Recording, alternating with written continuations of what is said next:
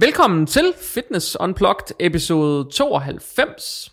I øh, denne uges udgave af podcasten, der har jeg fået fornemt besøg af ikke bare øh, en styrkeløfter, men to styrkeløfter. Jeg har nemlig fået øh, Anna i øh, studiet, som var med i episode var det 16? Ja. Ja. Og øh, vi har fået Daniel med, som efterhånden er så meget genganger, at øh, antallet af episoder, de er ikke værd at øh, ramse op. Men øh, Daniel, han, øh, han er i hvert fald kommet tilbage for et tredje afsnit. Og jeg tror, det er episode 44 og 88, er det det, vi blev enige om sidst? Det tror jeg, så hvis der er nogen, der har lyst til at gå ind og lytte lidt til alt det andet gejl, vi har lavet, så kan I gøre det. I, øh, i denne uges udgave af podcasten, der skal vi snakke lidt om, øh, hvordan det er at blive rigtig stærk, fordi at øh, de her to, jeg har med i podcasten i dag, de er nemlig begge to danske mestre. Ja. Danske mestre i styrkeløft. Yep. Nemlig, ja, så har jeg ikke set helt forkert. Øh, jeg er som altid jeres vært, Jakob Christensen, og I kan finde mig på øh, Instagram som by J.S. Christensen, og inde på Facebook som Jakob Christensen, coach og personlig træner. Også, selvom det virker som lidt et fortidsmedie, så findes det endnu. Så øh, Det er vildt nok, egentlig. det er egentlig vildt nok. Ja, og apropos introduktionen, velkommen til dig Daniel, og velkommen til dig Anna. Tak. Jeg føler mig lidt malplaceret, når jeg sidder her i midten, det må jeg nok sige. det er lidt sådan underligt at skulle sådan, man skal svinge lidt med hovedet, og så stadigvæk forsøge at tale lige ind i mikrofonen, så det er lidt mærkeligt.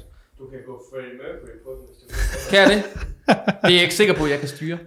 Nej, og øhm, Jeg har en ret- lidt anden opfattelse af, hvad det er, men det kan vi tage en anden dag. det tror, jeg, det tror jeg, vi skal tage en helt anden, helt anden dag.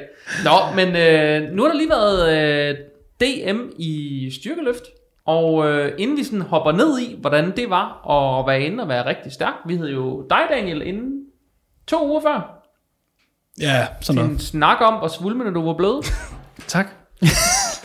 er det ikke rigtigt, Anna? Han er blevet virkelig svulmende. Oh, jeg kan ikke huske, hvordan den plejer at se ud, men han er stor lige nu. Altså, jeg har set ham, ja, altså, jeg har jo set ham fra før han nærmest begyndte at løfte vægte. Så Ja, du har set mig jo- dengang, jeg havde mælketænder endnu. Altså, Altså. altså, der var stadigvæk mælketænder, ja. Og øh, der blev stadig blev skift hver anden time. I hvert fald lige før, så. Jakob, han får masser også til at gøre det et par gange, som en kammerat. Men i dag skal vi snakke om det der med at være rigtig stærk. Men Inden vi kaster os ud i det. Øh, Anna, kunne du så ikke starte med at introducere dig selv, så alle ved, hvem du er? Jo. Øh, jeg hedder Anna Sofia, fulde navn, men jeg bliver bare kaldt Anna. Og øh, ja, jamen, til daglig arbejder jeg som personlig træner og underviser på Academy i Aarhus øh, og bor i Horsens på et andet tidspunkt. Og der er også styrkeløft i min fritid og synes, det er fedt. Og det har jeg gjort sådan i to, tre, ja, tre år er det nok efterhånden nu. Øh, startet i... Og hvor mange titler har du? Øh, jamen, dengang jeg var junior, der stillede jeg op i Jysk, Dansk og Nordisk Mesterskab og vandt det. Øh, og to af på rekorder. Godt jysk, og jeg vandt det. Så, så, og så er vi videre.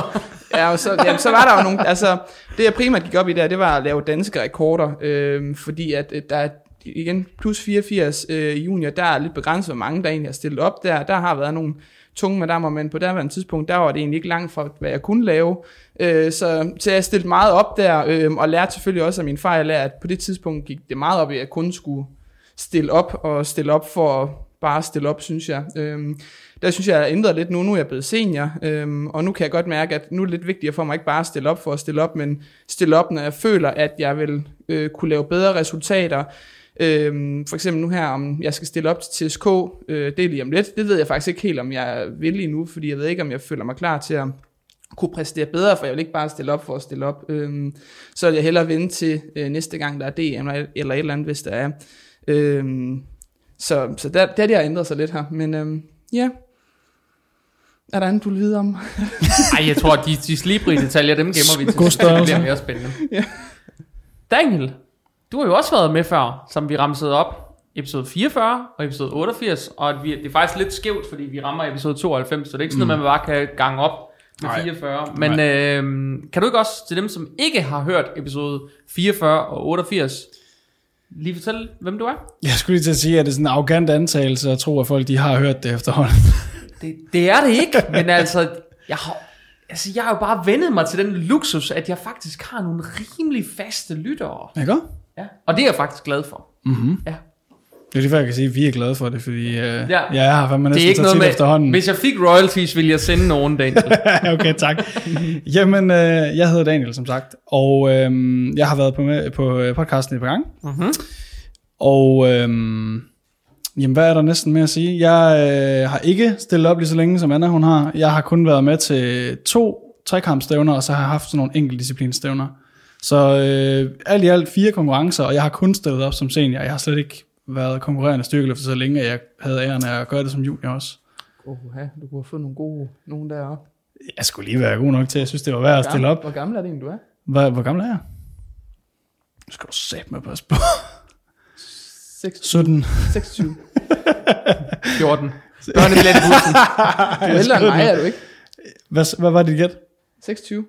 Det er fuldstændig rigtigt. Ej, hvor er jeg god, mand. Det har du fået at vide. Det var, du det var ikke Nej, skid, det var ikke skid Det virkelig ikke. Du, sådan, du sad lige og kiggede på min sådan peach for skægstube, og var sådan, mm, Nej, jeg kigger faktisk på rynken i panden. 6, 7. Du har kun én rynke i panden. det er min bekymringsrynke. Jeg har haft min rynke i panden, siden jeg gik i 4. klasse. Men Altså, du det- har tre, så man kan lige se det. Og dem har jeg haft, siden jeg gik i 4. For jeg gik sådan med helt rynket pande. Sådan, som- jeg ved ikke, hvad fanden jeg har fejlet, da jeg var barn. Du har været lidt klogere end de andre børn, så har du bare siddet sådan og på næsen af dem og rynket i panden og tænkt, dødelige. Dødelige. Ja. Ligesom i, er det i Hercules, de snakker om de dødelige? Ja, lige præcis. Nå, men det vil sige, du har stillet op nogle gange, Daniel. ja, lige for at vende tilbage til det. Ja. To trekampstævner og så to enkeltdisciplinstævner. Ja. Så fire konkurrencer i alt siden 2019. Så jeg er, jeg er faktisk ikke engang så gavet en løfter. Nej. Endnu. Endnu. Det er du vel egentlig heller ikke, Anna? Nej, Nej. det føler jeg ikke, ja. Nej, du har ikke stillet op så mange gange. Du har bare vundet hver gang. Ja, Altså, det må jeg egentlig sige, der er det som... Øh, altså nu, jeg, jeg synes, når man har været i den her coronapause og noget, så synes jeg, når man stiller op igen, så var det lidt ligesom at starte. Men også fordi man havde en anden sådan mentalitet til det sådan. Og, og jeg kan egentlig huske den her omgang, der gik jeg faktisk heller ikke rigtig sådan op i at kigge på, hvor mange der sådan... Øh, jeg havde en af dem, jeg skulle stille op mod, hun gik op i, hvor mange der, altså hvor- hvem der kom og sådan noget. Men den her omgang, kan jeg egentlig, der gik jeg egentlig ikke så meget op i, hvor, hvem der stillede op og sådan noget, fordi at jeg havde tabt mig meget, Mm. og havde egentlig ikke forventet, altså mit mål var faktisk bare, at jeg kunne løfte det samme, eller en lille smule mere end sidste gang, jeg stillede op. Og det kunne jeg egentlig mærke, det var også en utrolig stor ro for mig, øh, fordi jeg bliver, meget, øh, jeg bliver meget nervøs, når jeg skal op på scenen. Ja.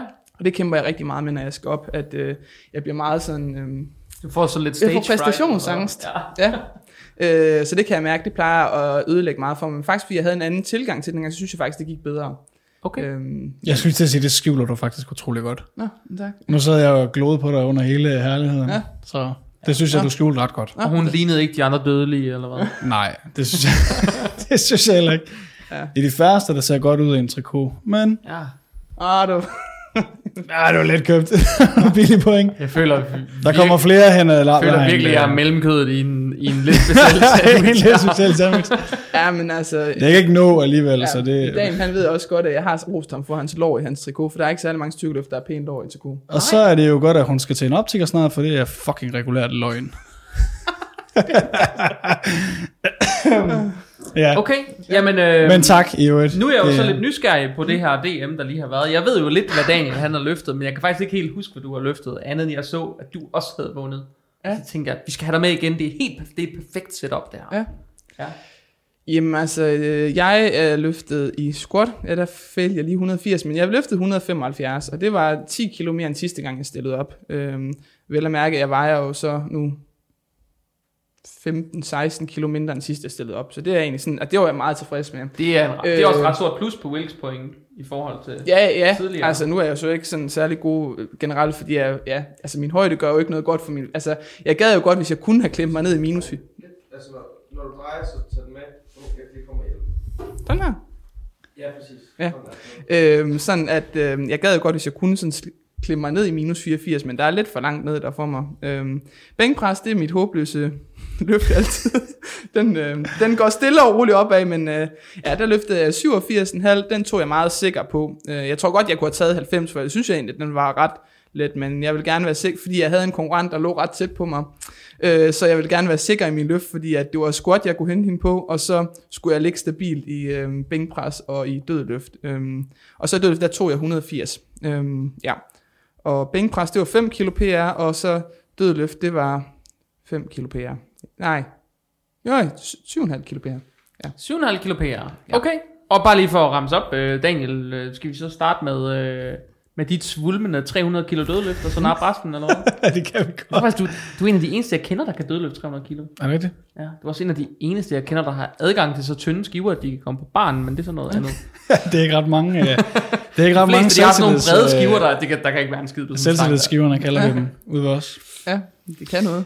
Ja, det kan det. Men det ser også bladet ud, hvis du har sådan en nudelstang på fitnessskole, eller så bare bøjer helt vildt meget, så skal du ikke løfte vægten så langt, det er ret smart. Men det er faktisk, jeg fandt faktisk ud af, at jeg skulle squat, at jeg begyndte at skulle squat tungt. Jeg synes faktisk, det er ubehageligt, når vægten gik så langt ud. Jeg synes, tyngdepunktet var faktisk lidt uh, træls Ja. ja. i forhold til, Ja. ja. at uh, ja, Like, har du prøvet at squat sådan rimelig tung med sådan en nudelstang der, så den står og hopper også? Ja.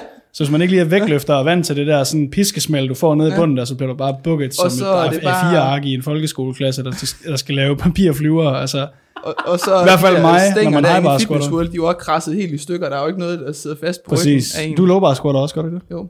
Jamen, så er det ikke noget problem for dig jo. Hvad? Du, jeg, jeg siger bare, du kan jo sådan, du, du har den jo sådan nede omkring skulderbladene, så jeg har den sådan helt op i nakken. Det er en helt anden historie. Ja, ja. Men lige for at vende tilbage til mig. Ja. ja, sammen med de andre dødelige, ikke også? Sammen med de vores dødelige. Hercules-referencer. Ja, ja, for os. Øh, jamen, så Føler skal vi, mig mere som Philoctetes med de små bukkeben. Okay, den var de bedre. øhm, Så er det ikke, hvad- har han ikke små pelsede bukkeben? var lige, lige præcis, jeg Det bare, meget rigtigt. jeg bare glemt, hvad han hed. Det var sådan lidt det, der tog, at du kunne huske det. Åh, ja, det var sådan en fed film. Jeg så den æder meget som barn. Er jeg den eneste, der siger Hercules? Ej, jeg så det sgu faktisk også. Det var faktisk noget godt. Det var virkelig kunne godt. Det var faktisk en af de eneste tegnefilm, jeg gad den at se. der introsang, ja. den sidder også nogle gange lidt i hovedet stadigvæk. Ja, der var, Ja, præcis. apropos hvad du løftede. ja, apropos. Øh, jamen, så lad os tage bænkpres, så går vi den anden vej. Ja. Bare lige sådan for at gå mod Den anden af en vej, gang. 300 kilo dødløft. Det er sgu Jeg meget vil sige, bænkpres, det bliver ikke lige 300 kilo i den her omgang. 200 kilo. Ja, Desværre heller ikke. Det Tæt glæder på. jeg mig til. Åh, hvis du, så er du godt nok optimistisk der. Men, men øh, 172,5 kunne det blive til. Det er da også tæt på. Det er da tættere på, end de fleste de kommer i en levetid. Yes. Ja, okay, fair nok. Men, men øh, 200 skal det nok blive en dag. Jeg arbejder på det. Øh, 172,5 blev det i den her omgang. Og så squat, det blev 252,5. Der ville jeg rigtig, rigtig Okay. gerne have haft 260 med, men øh, jeg skulle lige være sikker. Jeg, jeg havde ikke lige sådan råd til at gamble den og gå fuld spade den her gang, så jeg tænker, det bliver øh, måske næste gang. Altså, jeg er vild med, når man løfter så mange kilo, man bare tager sådan nogle spring. Det er lidt noget andet. Når man er lidt lavere nede i kilo, så springer man ikke lige sådan... syv- Spring? Hvad tænker du på? 7,5 kilo. 7,5 kilo for hvad? Sagde du ikke, at du ville have løftet 260? Jo, 2, 260 ville jeg godt have løftet. Ja, du løftede 2, 52,5. Ja, det var mit tredje forsøg. Ja. Men jeg havde forestillet mig hjemmefra, at jeg godt kunne tage 260. Ja, for mig er 7,5 kilo ekstra lige en god slat. Nå, ja, ja, men, men øh, Men det er jo også noget andet, det er jo procentvist andre. Ja, procentvis ja, er det jo noget andet ja. ja. forandring, når man ligger i det luftlag der. Altså bare ja. det, der kommer 100 kilo mere på barn, det gør jo noget Men procent. ja, lige for, lige for sådan at øh, øh, understrege det, så kan vi jo tage, altså ikke, ikke for at tvære dig overhovedet, men, men, men i, apropos, ja, ja. så kan vi jo lige tage, hvor mange kilo PR det har været for mig siden sidst jo. Mm. Fordi det er jo, hvad bliver det? Åh, oh, hovedregningen. Det bliver jo så 17,5 kilo PR i squat. Mm. Er det ikke det, hvis min skoleregning den ikke fejler mig? 237,5 til 252,5? Det er vel 17,5 kilo, det ikke det? Hvad siger du? To? Hvad? 237,5 lavede jeg i 19 til TSK i Tornby. Ja, og hvad siger du, du fik nu? 2,52? 2,52. Det er vel 15 kilo så, ikke? Er det 15? 17,5? Jeg kan virkelig ikke 15. regne. Nu får jeg 15. præstationsangst. Jeg Jeg vil, jeg vil, jeg vil hellere Ja, løfte et det alt for kvartton på nakken, end jeg det vil er, hovedregn. det er 2,5 plus 2,5 plus 10, ikke? Og det må give 15. 137,5, ikke? Øh, 12 fik jeg heller ikke lige i matematik den dag. Øh, vi siger 15, så producerende, producerende redaktør Jakob han... Siger du Øh, ikke 2 2,37,5 til 2,52,5? jo, Ja, det må da give Er det 15? 15. ja, det er 15. Det er... Yes. Det havde virkelig været skidt, hvis det var forkert, fordi jeg er uddannet økonom. Så det, Det må godt, vi ikke skulle Så regne skal den vi dag, lige der regne ud den procentvise stigning fra hans kontra mit. Fordi han Der, der, er mere, der er mere på programmet. Så bliver det jo så, øh, så må du lige hjælpe mig igen. Så bliver det jo, øh, hvad bliver det? Fra 155 til 172,5. det er vel så 17,5 kilo, ikke? Ja, der var den. Jamen, det var det, jeg mente. Det var det, jeg mente. Det var fordi, det var fordi at vi egentlig lige, det var øh, dødløft, vi startede med, og så kom bænk... Ej, det Ej, jeg har også fucket dig fuldstændig op. Hvad Ja. dødløften? Den, den har været noget af et jump der, har det ikke det? Jo, der lavede jeg to, 72,5 sidst. Ja, okay. Så 27,5 kilo. Nå, nå. Det er sgu meget godt. Og så på nå, nå. Ja, to år går det vel. Ja, halvand, Jo, halvandet år. 10 cm, det var godt. Ja. Yes. De fleste, mænd, de, de fleste mænd ønsker sig 10 cm ekstra. Det er bare ikke dem alle sammen, der vil indrømme det, vel? Nej, det er rigtigt nok. Men altså, lokal med dig, så er det altid sådan... Skal kigge lidt op. Men, øh, Lytter, der, lytter der kan ikke se, at du sidder og glor op i loftet, Daniel. Nej, men jeg tænkte, at min lyd sådan fra stemmen, der sådan faded opad i mikrofonen, det ved jeg ikke, om det er... Ja. Oh. Yes. Nå, men grunden til, at jeg har taget øh, jer to pralrøve med i podcasten i dag, det, det er jo ikke der fordi, er at værst. Ej, det er jeg ked af, at du siger. det udvikler sig virkelig til noget Det sjovt der. er jeg virkelig ked af, at du siger. Det, det skulle jo ikke være for, at vi skulle sidde og prale med, hvor stærke I var. Det skulle være for, at vi skulle tale om, hvordan lytterne kan blive stærke. Mm. Fordi øh, Godt. der ligger jo noget grundlæggende i at lytte til andre menneskers erfaring, som har opnået en eller anden grad af succes med det, de laver. Og øh, øh, en ting er, at man kan kigge på alle mulige øh, øh, bulede mennesker og lytte til deres erfaringer, når de har kigget i et flexblad og fået store buler af det. Men øh, noget andet er, når man øh, har nogen, som har fået noget, øh, noget god gedin styrke på kroppen, og så simpelthen lytte til, hvad de siger, og de ikke har fyldt sig selv med muskelbolsjer og alt muligt andet spændende, men de simpelthen bare har bøjet nogle vægte. Og øh, det synes jeg, der er noget interessant i. Så øh, lad os prøve, og hvem vil først, var jeg lige ved at sige. Det synes jeg, vi skal lade Anna gøre. Det synes jeg også, vi skal lade Anna gøre. Det er damerne først. Det synes jeg. Anna, hvad skal der grundlæggende til for at blive øh, god til de der tre store løft, som jo måske vel egentlig er sådan... Øh, er det ikke det, folk de bruger sådan, som sådan en målestok for, om de er gode i centret? Er det ikke stadigvæk at squat, dødløfter og bænkpres? Jo, altså, jeg tænker jo helt klart, det der med, at man starter med, at man jo træner det, man gerne vil være god til. Øhm, Mm-hmm. Altså træner struktureret efter det, fordi jeg ser der også nogle gange nogen, der sådan har en helt anden rækkefølge på, at de så starter med alt muligt andet end, altså vil sige, at der er mange måder, man kan træne på. Jeg synes jo også, jeg erfaret fra første gang, der havde jeg en, en anden coach, øh, som gjorde tingene på en bestemt måde, til den måde, jeg gør tingene på nu, og også har lært at acceptere, at der er faktisk mange forskellige måder at træne på, for nu har hende, for eksempel, der var min konkurrent, eller som er stadig min konkurrent, øh, en der hedder Christina, hun, øh, hun har jo mega høj volumen i hendes, eller hun laver 8 og 10 i hendes øh, dødløft og sådan noget, og hvis jeg skulle lave det i mit program, så ville jeg knække fuldstændig sammen. Og det fungerer for hende at gøre det. Øh, jamen, jeg er ikke sådan en, jeg skal få reps, ikke for mange øvelser, maks fire gange om ugen. Øhm, hvor at, at, at andre, de fungerer jo på at have ret meget mere træning og blive stærkere af det, men det er jo helt klart mm. det der med, at man træner de løft, man gerne vil være bedre til. Og når jeg også sådan ser tilbage på nogle af de første løft, jeg lavede, når jeg lavede dødløft og sådan noget, altså, øh, for- det lignede godt nok noget juks dengang, men det der med, at man træner det, man gerne vil være bedre til, og man også bliver bedre til over tid at, at bruge altså flere dele af sin krop, når det er, man øver sig på, altså for eksempel i dødløft, øh, når man sådan tænker tilbage på nogle af de første gange, man lavede dødløft, eller første gang, man lavede squat, øh, og sådan hele tiden vil optimere det. Øh, for eksempel noget af det, jeg har arbejdet rigtig meget med sammen med min egen træner Daniel, der, det er det der med, at, at hvor han også sagde, for eksempel med mit bænkpres, men er lige nu din problem er egentlig ikke styrken, at du, du er egentlig stærk, som du er, men det er den sådan tekniske del, vi kan optimere endnu mere, øh, fordi jeg er meget bagud på mit opspænd i forhold til nogle af mine konkurrenter, altså de har jo markant kortere rum mig, så jeg nu kunne optimere lidt af den for eksempel også, altså den tekniske del, fordi jeg lagde mig bare på bænken, og så hævde jeg stangen ud, og så kørte jeg bare, i stedet for at tænke lidt mere på at få aktivere min lats, øh, når jeg trak stangen ud og sådan noget.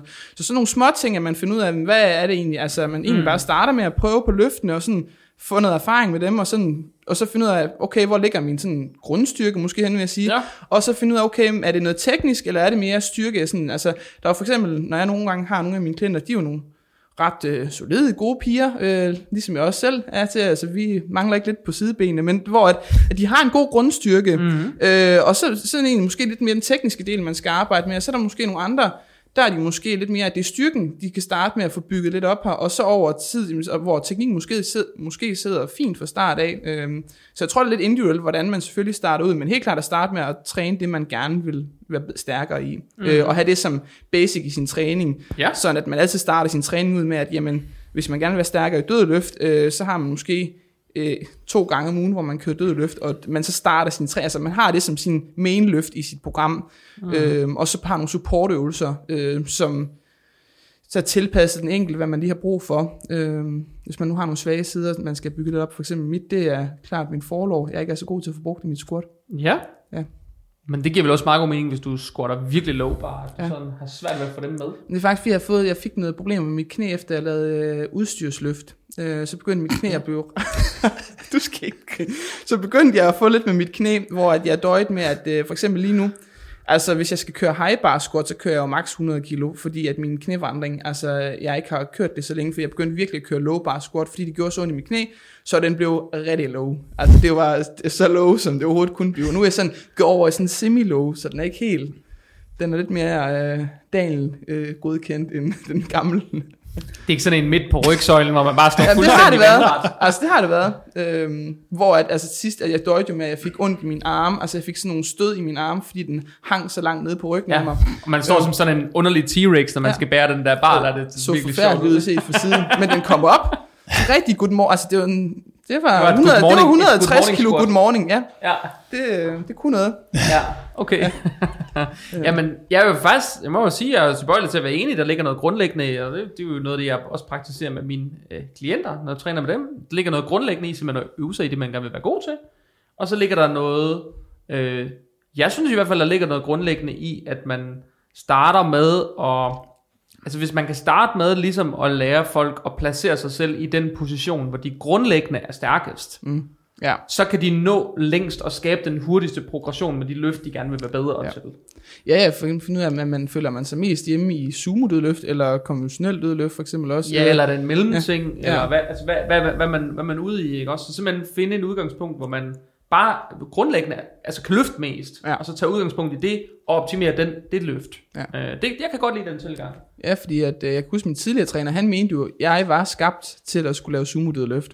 Og jeg prøvede at lave det skide sumo løft. Så forstrak jeg mit baglår og sagde, nu gider jeg ikke lave det lort mere. og så, og så jamen, jeg fandt bare ud af, jamen, altså, selvom han, sådan krop, jeg kan da også se, der er jo rigtig mange piger, især også, der, er, altså, det er få kvinder, der går ind og laver øh, konventionelle. Ja. ja. Øhm, Desværre. Jamen, altså der, altså, og der kunne jeg bare mærke også for mig, at det var bare konventionelt, jeg følte mig, altså mig bedst Ja. hjemme i. Øhm, selvom nogen, man måske vil tænke, at man kunne måske hente mere på den der sumo der, men, øh, men det er der jo nogen, altså hvis man synes, den føles mest komfortabel, så er det jo den, man skal prøve at arbejde med. Ja. Øhm, fordi der er bare så mange små delelementer i at blive bedre i et løft, ved at man kører det ofte og kører forskellige varianter af øh, et dødt løft øh, indover. Øh, så, så ja. Men jeg vil jo måske, hvis man skal tale dine gamle træner i forsvar, Mm. så synes jeg jo godt lidt, der kan være sådan en tendens til, at hver gang man ser en klient, som bare har virkelig lange ben, Mm. at så sætter man dem til automatisk at lave sumo dødløft. Ja. Fordi så, skal de, så må de jo ikke have så lang en vandring. Jamen, det kunne jo være, at det havde fungeret for mig, men ja, der, mine knæ vil meget gerne indad, når jeg... Øh, Ja, de, og, men noget af det, der så er lidt sjovt ved det der sumo dødløft, det er, at sumo dødløftet, i hvert fald min erfaring, det er, at det fungerer ikke partout, bare fordi du har lange ben. Altså Nej. hvis, din, hvis du også har en lang overkrop for eksempel, og hvis du har virkelig lange arme, så kan Ja. du sagtens have en fordel i faktisk at lave et konventionelt. Men hvis du har virkelig korte arme og virkelig lange ben, så er der måske en fordel Ja. ved at køre sumo. men jeg har faktisk relativt kort ben og lange arme. Så, Så det kunne faktisk godt være, at Ja. det konventionelle var en god idé. ja, Så der er simpelthen Så- bare noget i, hvordan man er bygget også. ja. Okay. Øh, helt klart. Og jeg tænker også, som for eksempel med squat også. Altså, jeg har jo skiftet meget rundt i min squat, synes jeg, øh, når jeg sådan tænker tilbage. Øh, hvor at, at, at, og jeg kan også stadigvæk godt finde på det nu, altså jeg har nogle gange en periode, hvor altså, så kan det være, at mit knæ driller igen, så skifter jeg en lille smule over i, altså i squatten og rykker lidt rundt på stangen, men jeg er lige inde i en træls periode nu, hvor jeg synes, jeg ikke lige kan finde den rigtige position, men ja. Så man har været træls igen med en længere periode, hvordan er det så, det går det? Jo. Jeg har været træls gennem en længere periode, så... Du har set den video på YouTube, ikke? Kaffe, det gamle klip med kaffe med Kurt. Det er faktisk... Hvor der er Jeg, en, synes en faktisk... fra Randers, der har skudt en med et, med et oversaget havlgevær, fordi at det, han var træls igen med en længere periode. Ja, han render rundt ude på sådan en produktionsskole med hue på ind i sådan en maskinrum, og så siger han det der, Skø. Ja, han har været træls igennem en længere periode, så en dag, der havde jeg lige et jakkevær. For det har man jo lige pludselig en dag, når man bor i Randers. og så siger han, øh, så kommer man sgu til at skyde om det. Så. Det er virkelig en old school reference til alle, der bor på Sjælland i øvrigt. I vil ikke vide, hvem kaffe med Kurt er, fordi det er sådan en uh, TV Det Syd udsendelse, legend, jeg. legenden. Altså, Nå, men Øhm. Daniel, til dig. Hvis du skulle give et godt råd til, hvordan man sådan grundlæggende bliver stærk i de der tre store bøffede løft. Jeg vil lige starte med at, ja, tak. Jeg vil lige starte med at yde en uh, lytterservice. Uh, Ja. Vi snakkede om rom før. Ja. Det er altså ikke det, der vi fik i vores varme mælk inden sengetid, da vi var børn. Det Det fik var- jeg ikke i. Det var kun mig, kan jeg mærke. Ja. Nå. Øh, det er jeg ikke taget Jeg tror, vi, jeg, fik tror, vi fik i. bajer. Ja, jamen, jeg ved du hvad. Jeg tror, min mor hun kom med øl, eller hvad det var. Ja, ja. Nå. Hver ting til sin tid jo. Sådan kan man sige det her. Øh, ROM, for de dem, der ikke er med på det, det står for Range of Motion, og det er et engelsk udtryk for sådan en vandring. Altså det vil sige fra den ene ende af løftet til den anden, altså fra A til B i sådan bevægebanen. Så det var det, Fuldstændig rigtigt. Anna hun mener, når hun siger, at nogen har længere rum end hende, så kan det være fordi, at de har et større opspænd, og der skal knap så meget til at flytte stangen fra A, som er strakt arm, Mhm. mm-hmm. til B, som er på brystet, og så tilbage igen. Det, altså, rigtigt. det er bevægebanen. Ikke? Ja, og Rom blev ikke bygget på en dag. Det var det. Nå. Ej, det var god. Jamen, jeg sagde jo, Var det jeres far jokes? var det, Ja. ja. var det indledningsvis, vi snakkede om far joke. Okay, der kommer ind. Okay, Godt så. Nå, men Daniel, du er jo også, du har haft en lidt kortere proces end Anna, i forhold til at komme i gang med i hvert fald at konkurrere, men du har trænet mm. i her lang tid altid. Ja, det har jeg. Ja.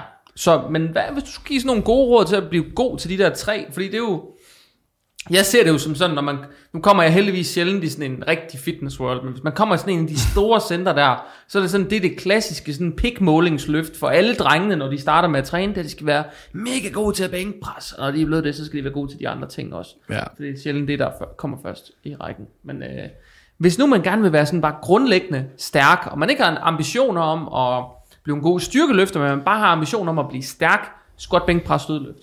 Hvad vil du så sige? Er der så nogle gode råd? Starterråd? Ja, jeg vil i hvert fald som udgangspunkt sige, få et godt program.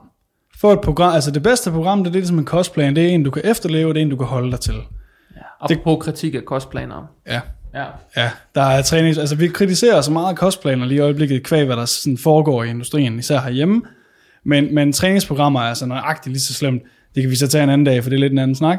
Men, men stadigvæk, et, et godt træningsprogram, det er omtrent lige så vigtigt som en god kostplan. Og at man kan efterleve den, og den sådan rent faktisk er øh, overskuelig for en at, at, at udføre, eller hvad skal man sige, Ja. det er alfa og omega. Fordi hvis du ikke kan holde Ja. dig til det træningsprogram, så er det rigtig svært at blive stærk.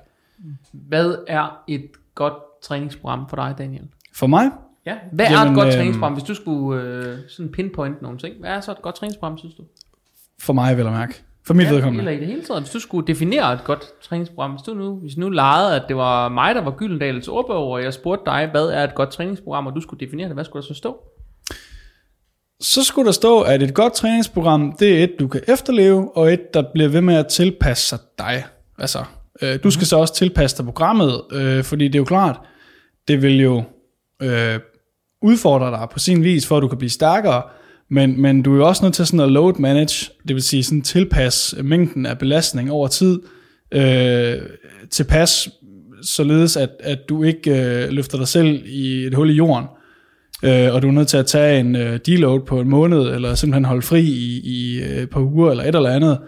Det er ikke rigtig nyt noget, at du har løftet øh, så meget, eller så tungt, at du har ravet en skade til dig, og så kan du ikke komme videre herfra, og så skal du starte forfra. Så er det egentlig fint nok, hvis du har lagt x antal kilo på et løft, men hvis du er så slidt ned af hvad end, der har fået dig dertil, at du ikke mm-hmm. kan fortsætte derfra, og du skal starte forfra, så er det sgu ikke et særligt godt program. Nej, okay. Så jeg tror... Et, Så et godt øh, program, simpelt defineret. Ja, jeg tror, et godt, et godt, et godt program, simpelt defineret, det er et, øh, efter, jeg skulle sige, efter, efterleveligt, er det et ord? Efterleveligt. Ja, det er næsten ligesom lægemiddelkyndig, som er et ord, vi opfandt i episode 88. Det er ikke en skid opfundet, mand. Det står på mit eksamensbevis. så har de med snydt mig derovre. Nå, men det kan vi tage en anden dag. Åh, ja. Nå. Øh, jeg tror, eller jeg vil mene, at et godt træningsprogram, det er et, du kan efterleve, og et, der sådan bliver ved med øh, at kunne øh, blive bygget på. Ja, noget man kan blive ved med at bygge videre på. Ja, for du skal ikke sidde ja. fast. Det Nej. er jo et klassisk problem ved træningsprogrammer. Især dem, du køber øh, på nettet, som kan være ganske udmærkede træningsprogrammer. Men hvis du så laver dem i en lang periode, så øh, vil du oftest komme til at sidde fast, fordi der ikke er nødvendigvis nogen sådan coaching-ydelse øh, tilknyttet. Ja, og det kunne jeg måske godt tænke mig at knytte et par ord til, fordi coachingydelsen omkring et program betyder vel ofte mere end... Altså, ofte er der bare meget, der ikke står i et program, Ja. som først giver mening, når man står med folk på gulvet, for eksempel. Ja. Ikke? Eller når der i hvert fald er en anden en, der ser dig løfte. Mm. Fordi et program, øh, altså grunden til, at du ikke stiger i et løft, er ikke nødvendigvis, fordi programmet er Rigtigt. Dårligt, eller øh, at programmet skal ændres. Det kan jo også være en teknisk ting, mm. og det kan programmet ikke fortælle dig, fordi det bare foreskriver, at du skal stige x antal procent over x antal mm. tid, som så er en mikro- eller makrocyklus. Men omvendt kan man jo så også sige, at et program er heller ikke, er heller ikke nødvendigvis et godt program, bare fordi du bliver stærkere. Fordi du kan også godt bare blive naturligt stærkere ved at lave nogle løft, uden egentlig nødvendigvis at lave dem med nogen særlig høj kvalitet. Ja, ja, der er mange facetter i det jo. Altså, ja. Der er jo også øh, folk, som... Nu, nu var jeg en af dem, jeg bilder mig ind, jeg blev sådan relativt hurtigt stærk i forhold til min alder og min træningsancienitet. Du er fordi, stadigvæk et barn, husk lige det. Jamen præcis. Du er ikke fyldt 30 endnu. Nej, jeg kan dårligt nok barbere mig, altså. Ja. Det, nå. Øhm, kan du det, eller hvad? Har du noget, du gerne vil sige? du har lige gjort det, kan jeg se i så fald. Øh, nej, jeg vil sige, at... Du var blevet så øhm, overrasket, hvis hun sagde, jeg tager mig overskæg hver morgen. passer til mine træsko. Åh oh, ja, det er vist godt. Træsko. Jeg skulle sige, det er vist godt, du har et par træsko. det var så fedt. Sikkerhedstræsko. Sikkerhedstræsko, ja. Der må lægge, du må lægge en løftevideo op, Anna, hvor du lige løfter i Jeg skulle sige, du tager lige et par squat i, den der, i de der træsko der. Nå, hvad var du ved at sige?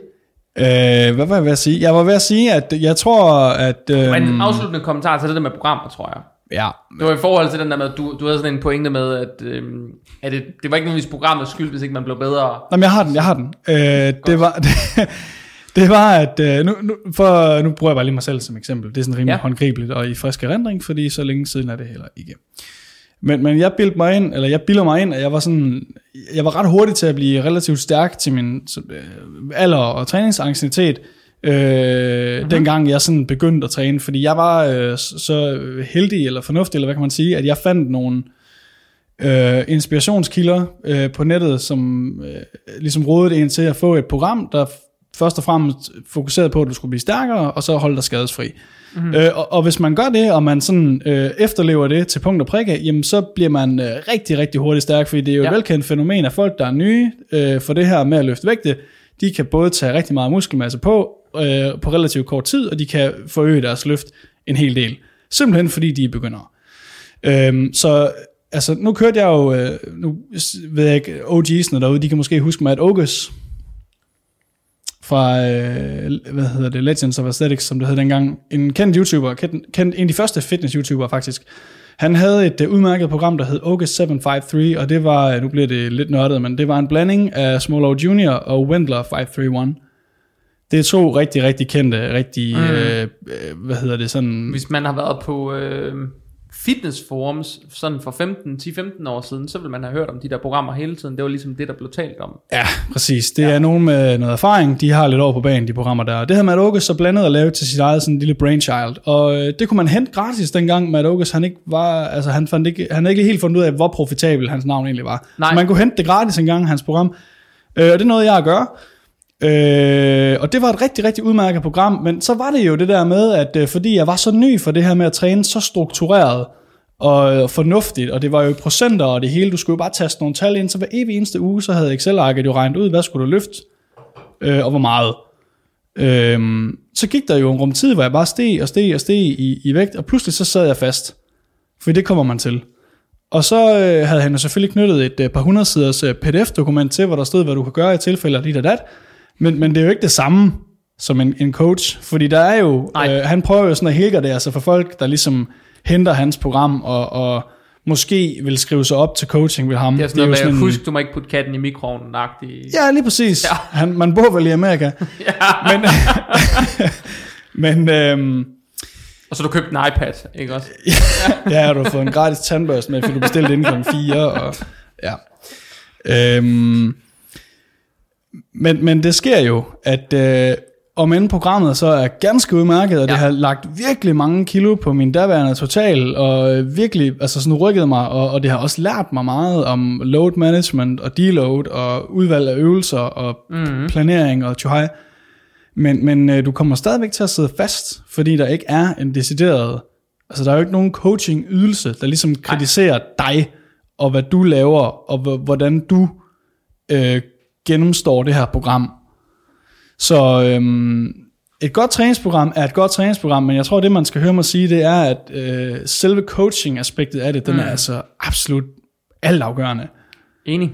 Fordi der er rigtig mange, også af de unge, og det forstår jeg godt, så finder de et klassisk træningsprogram på nettet, og det er typisk der, men det gør jeg også selv. Jeg fandt jo et program på nettet, som jeg kunne efterleve, uden at, at der skulle ligesom forelægge nogen betaling fra min side af. Men så fordi der ikke er nogen til at, at, at rådgive og vejlede dem, når, når der er brug for det, jamen så, øh, så finder de på et eller andet, eller hopper over på et nyt program, og så har vi balladen. Ja, ellers så finder de en eller anden on- online træner, der har fået nogle muskelbolcher, som ser stærk ud. Det kan man også vælge at gøre. Håber, håber de vil lave et program til dem. Ja. Ja. Som jo oftest er rigtig Det er rigtig godt. dårligt. Nå nej, det, må, godt, det er godt program. Det er super godt. Nå, men øh, når nu vi er ude over de her sådan begynderråd, altså der ligger grundlæggende nogle råd fra dig, Anna, i at man skal øve sig til det, man gerne vil være god til. Og så skal man tænke over sin programstruktur. Og det kan man gøre på forskellige måder. Mm. Og der ligger nogle råd fra dig, Daniel, i at man skal tænke grundigt over at få et nøje udvalgt program. Mm-hmm. Men måske endnu vigtigere, og måske særligt i starten, tænke over at få noget kvalificeret personlig træning. Ja, du skal holde dig til programmet, fordi når du får en træner, så kan din træner ikke hjælpe dig, hvis ikke du holder dig til programmet. Og det er der desværre nogen, der er rigtig, rigtig dårlige til.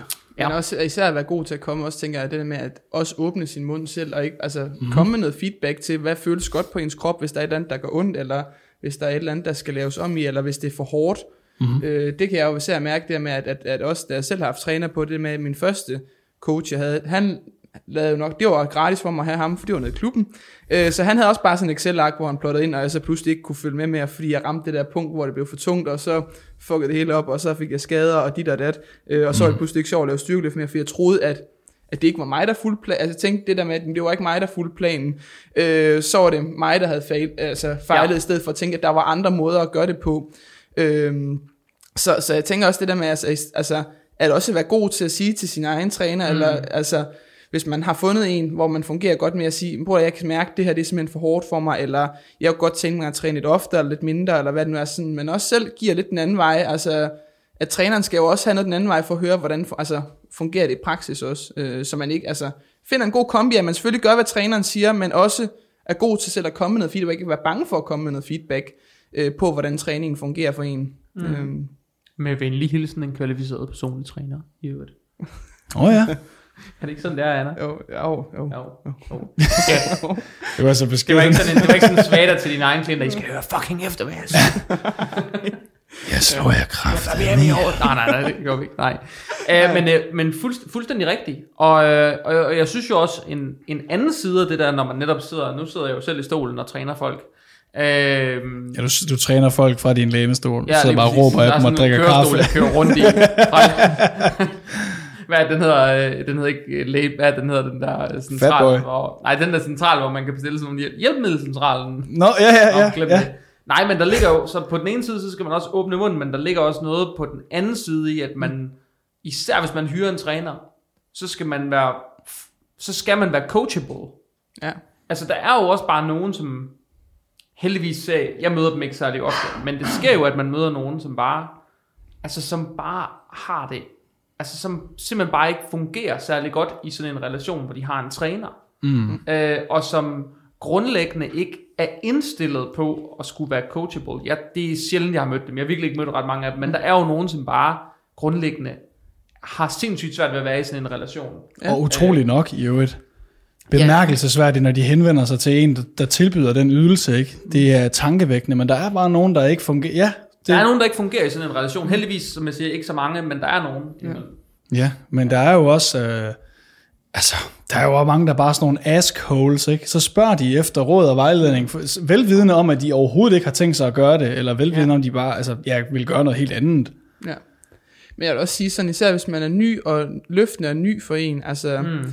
der vil jeg personligt sige, at, øh, altså, at det der med, at man også har mulighed for at kan mødes fysisk med sin træner i høj grad, Ja. fordi det er bare mega svært som træner at sidde og skulle rette noget så specifikt som styrkeløft igennem videoer, fordi at man ofte kun kan se for en vinkel, og så er man stået nede i sit lokale fitness world, og så står der en eller anden gut og går i vejen, eller et eller andet, altså det der med, at, altså, at man mm. især som ny også, øh, Øh, nu ser jeg jo ikke selv min træner særlig ofte, men det fungerer egentlig meget fint, fordi jeg er ret god til at få filmet min løft, og kan nemt ret til, og øh, så er der en gang imellem, vi så møder op, og så får rettet nogle af de ting til, som for eksempel man ser på min squat og sådan, men er man nyere, så er det helt klart anbefalet, at man har mulighed for at mødes med en træner, hvor at man, altså træneren kan se en, især i starten også, indtil mm. man får styr på sådan basic, øh, og så kan man, når man har fået noget erfaring over tid, jo måske gå lidt mere over til, at man kan vælge nogen, der er lidt længere ja. væk fra en, hvis det er, tænker jeg. Jeg tror også, at vi skal skelne imellem. En ting er at lære løftene.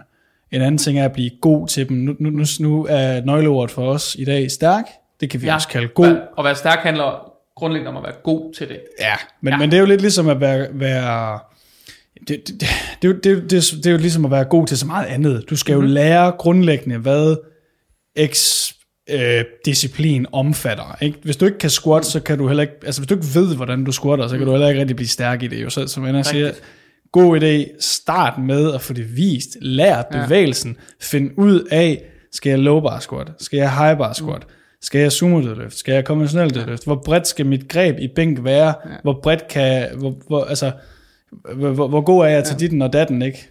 Ja, også bare noget så simpelt som altså sådan nogle små ting med væretrækning eller bænkpres, at man mm-hmm. øver sig på fra start af at vide, jamen, bror, når jeg skal lave mit øve mig på mit konkurrencebænkpres, jamen, så skal jeg altså øve mig på, at den skal ned og ligge, altså, ligge nogenlunde, jeg kan ikke bare lave en touch and go, fordi så Nej. kommer jeg op til konkurrence og får et kæmpe chok over, at jeg pludselig ikke får øh, signal til, at jeg godt må presse stangen op. Så det der med, at man lidt får lært de her små rutiner, der er med, fordi når man stiller op til styrkeløft, så er der jo bare ret mange regler, man skal følge, og det skal jo være nogle ret pæne løft, når man stiller op til nogle konkurrencer, for at de bliver godkendt. Mm. Øhm, der ved jeg for eksempel med, førhen, der rullede jeg meget med stangen, når jeg skulle ind og lave død, så rullede jeg den frem og tilbage. Det må man jo heller ikke helt, og jeg kunne også godt finde på at smide den lidt ned i bunden, det må man jo heller ikke. Øhm, og bænkpres, det var også bare touch and go bænkpres, øhm, og jeg havde lidt problemer med min dybde i min squat også, så sådan nogle små ting, det vil jeg helt klart sige, det med, når man kan mødes med et, et, Ja. en træner eller coach, altså, at det, det er sgu bare svært. Altså, det vil tage længere tid, vil jeg helt klart tro, for hvis det er on, kun er online, man skal rette det til, hvor at man fysisk, der vil jeg tænke, jamen, der kan man rette det til på ret kort tid, øh, eventuelt allerede på første session, fordi træneren kan gå ind med det samme og Ja. rette det til. Og det er jo nu... Øh, jeg laver også nogle mentorships nogle gange for, for trænere, hvor jeg taler med en af dem om, hvor vi bare snakker om det der med vigtigheden af at kunne se på et menneske, der bevæger sig, og se, hvad de gør forkert, Ja. og kunne forklare dem det på et sprog, som de forstår. Ja. I stedet for, at man står med alle sine latinske gloser, og de bare står og glor på en, som om man er en lavalampe eller et eller andet. Mm. Men man faktisk kan tale til dem i et sprog, som de forstår, og give dem nogle cues, som giver mening på et, som jeg siger, Ja. et menneskesprog. Øhm, det ligger der noget ret værdifuldt i, i hvert fald for klienten. Øhm, og noget af det, jeg måske vil tale, det er, nu taler I begge to meget om styrkeløft, og jeg tænker egentlig mere på folk, dem der gennemsnitligt lytter til det her, de vil nok bare gerne være stærke. Mm. Øh, så for dem er det måske ikke så vigtigt, om deres løft bliver godkendt eller ej. Det er mm. måske mere vigtigt, at de faktisk laver Ja. nogle gode løft. Øhm, Ja, jeg skulle lige til at sige, man skal også lige have en mente, at alt vi laver, det er jo øh, sådan om, det er jo totalt malet af det der i- super strikse IPF-regi, som IPF, øh, det er forbundet, vi er, vi er sanktioneret af, når vi øh, løfter til Ja. ja. konkurrencerne. Det er jo sådan velkendt for at være det mest strikse forbund, hvad reglement angår Ja. i, i verden. Ja. Så øh, vi, vi er jo fuldstændig skadet af, at alting skal gøres øh, med takt og tone, ja. og man må ikke dit, og man må ikke datten. Det er ikke så vigtigt, om man pauser sit bænkpres på brystet Ja. i Fitness World. Hvis man Nej. bare vil være stærkere, det kan bestemt være en god supplering mm. til et almindeligt bænkpres og pause den på brystet, fordi man for eksempel får opbygget noget god bundstyrke. Men, men, men øh, man skal jo så også vide, at, at vi er jo underlagt det her ekstremt strikse reglement. Ja, ja selvfølgelig også den træning, vi snakker om, det er jo med henblik på ener. Altså vi skal gå ind og løfte en tung, Yes. og for dem, der er lidt nyere og gerne være stærkere, det kan jo lige så godt være fem gentagelser, man bliver stærkere på, ja. eller otte gentagelser. Altså, øh, så der er mange måder også at definere på, hvor stærk man egentlig er. Jeg er totalt slap, lige snart vi kører over fem gentagelser. lige snart kører over tre Det gentagelser. tror jeg, skulle vi alle sammen have. Jeg tror, jeg vil invitere dig på en god session med 8 og 10 og Jamen bror, jeg skulle køre 15 gentagelser i dag. Jeg skrev dagen med det samme. Jeg tror, du har lavet en fejl i mit program. øh, fordi jeg skal køre fem... Altså, jeg har aldrig nogensinde prøvet at få så gelé arme. Du har sat et et-tal ind for meget. Hvad skulle du lave 15 gentagelser? i? Øh, triceps, øh, skull crusher. Det er fedt at lave 15 gentagelser. Ja, ja, men det er fordi, jeg plejer at køre med øh, 10 kilo, øh, 10 reps, det var da mega let, tænkte jeg, så går jeg ned på 8, ikke? Og, og bare sådan om 10 antil, jeg måtte stoppe med 10 gentagelser. Jeg kunne, ikke, jeg, jeg kunne ikke få den op, min arm, de døde fuldstændig. Hvor jeg, mange, hvor mange accessory øvelser har du sådan gennemsnitligt per pas? Bare sådan, Jamen, jeg har to sådan hovedøvelser, og så har jeg et supersæt af to, øhm, ja, supportøvelser, kalder jeg det, ja. To supersæt. Ja, ja, jeg har eller et supersæt med to øvelser i. Så du har fire øvelser på dit program. Ja, Ja. Per pas. ja. Fire øvelser. For eksempel i dag, så havde jeg bænkpres, kon- konkurrencebænkpres, og så havde jeg, øhm, så havde jeg high bar squat, og så havde jeg øh, skulderpres og øh, triceps squat crusher. Hold da kæft. Er det lidt?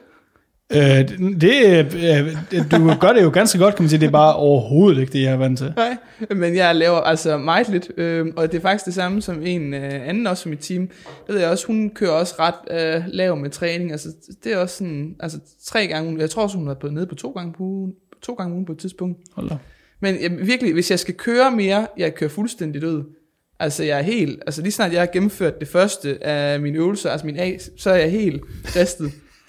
Altså, der, jeg har prøvet en dag, at jeg var inde og køre sådan et bodybuilder-program der med et par kammerater. De er jo ved at dø af grin over, hvor elendig jeg er til sådan, sådan 12, 10-12 gentagelser. Det er meget yndigt. Altså, nu ved Jacob jo godt, hvor jeg, hvor jeg egentlig kommer fra i tidernes morgen. Det ved der jeg. står BB på brystet af dig, jeg ved det. Ja, et eller andet sted gør der nok. Father and Sons, ikke? Jo, Ja. det, det er vist det, det er, det der. Bodybuilder, tror jeg.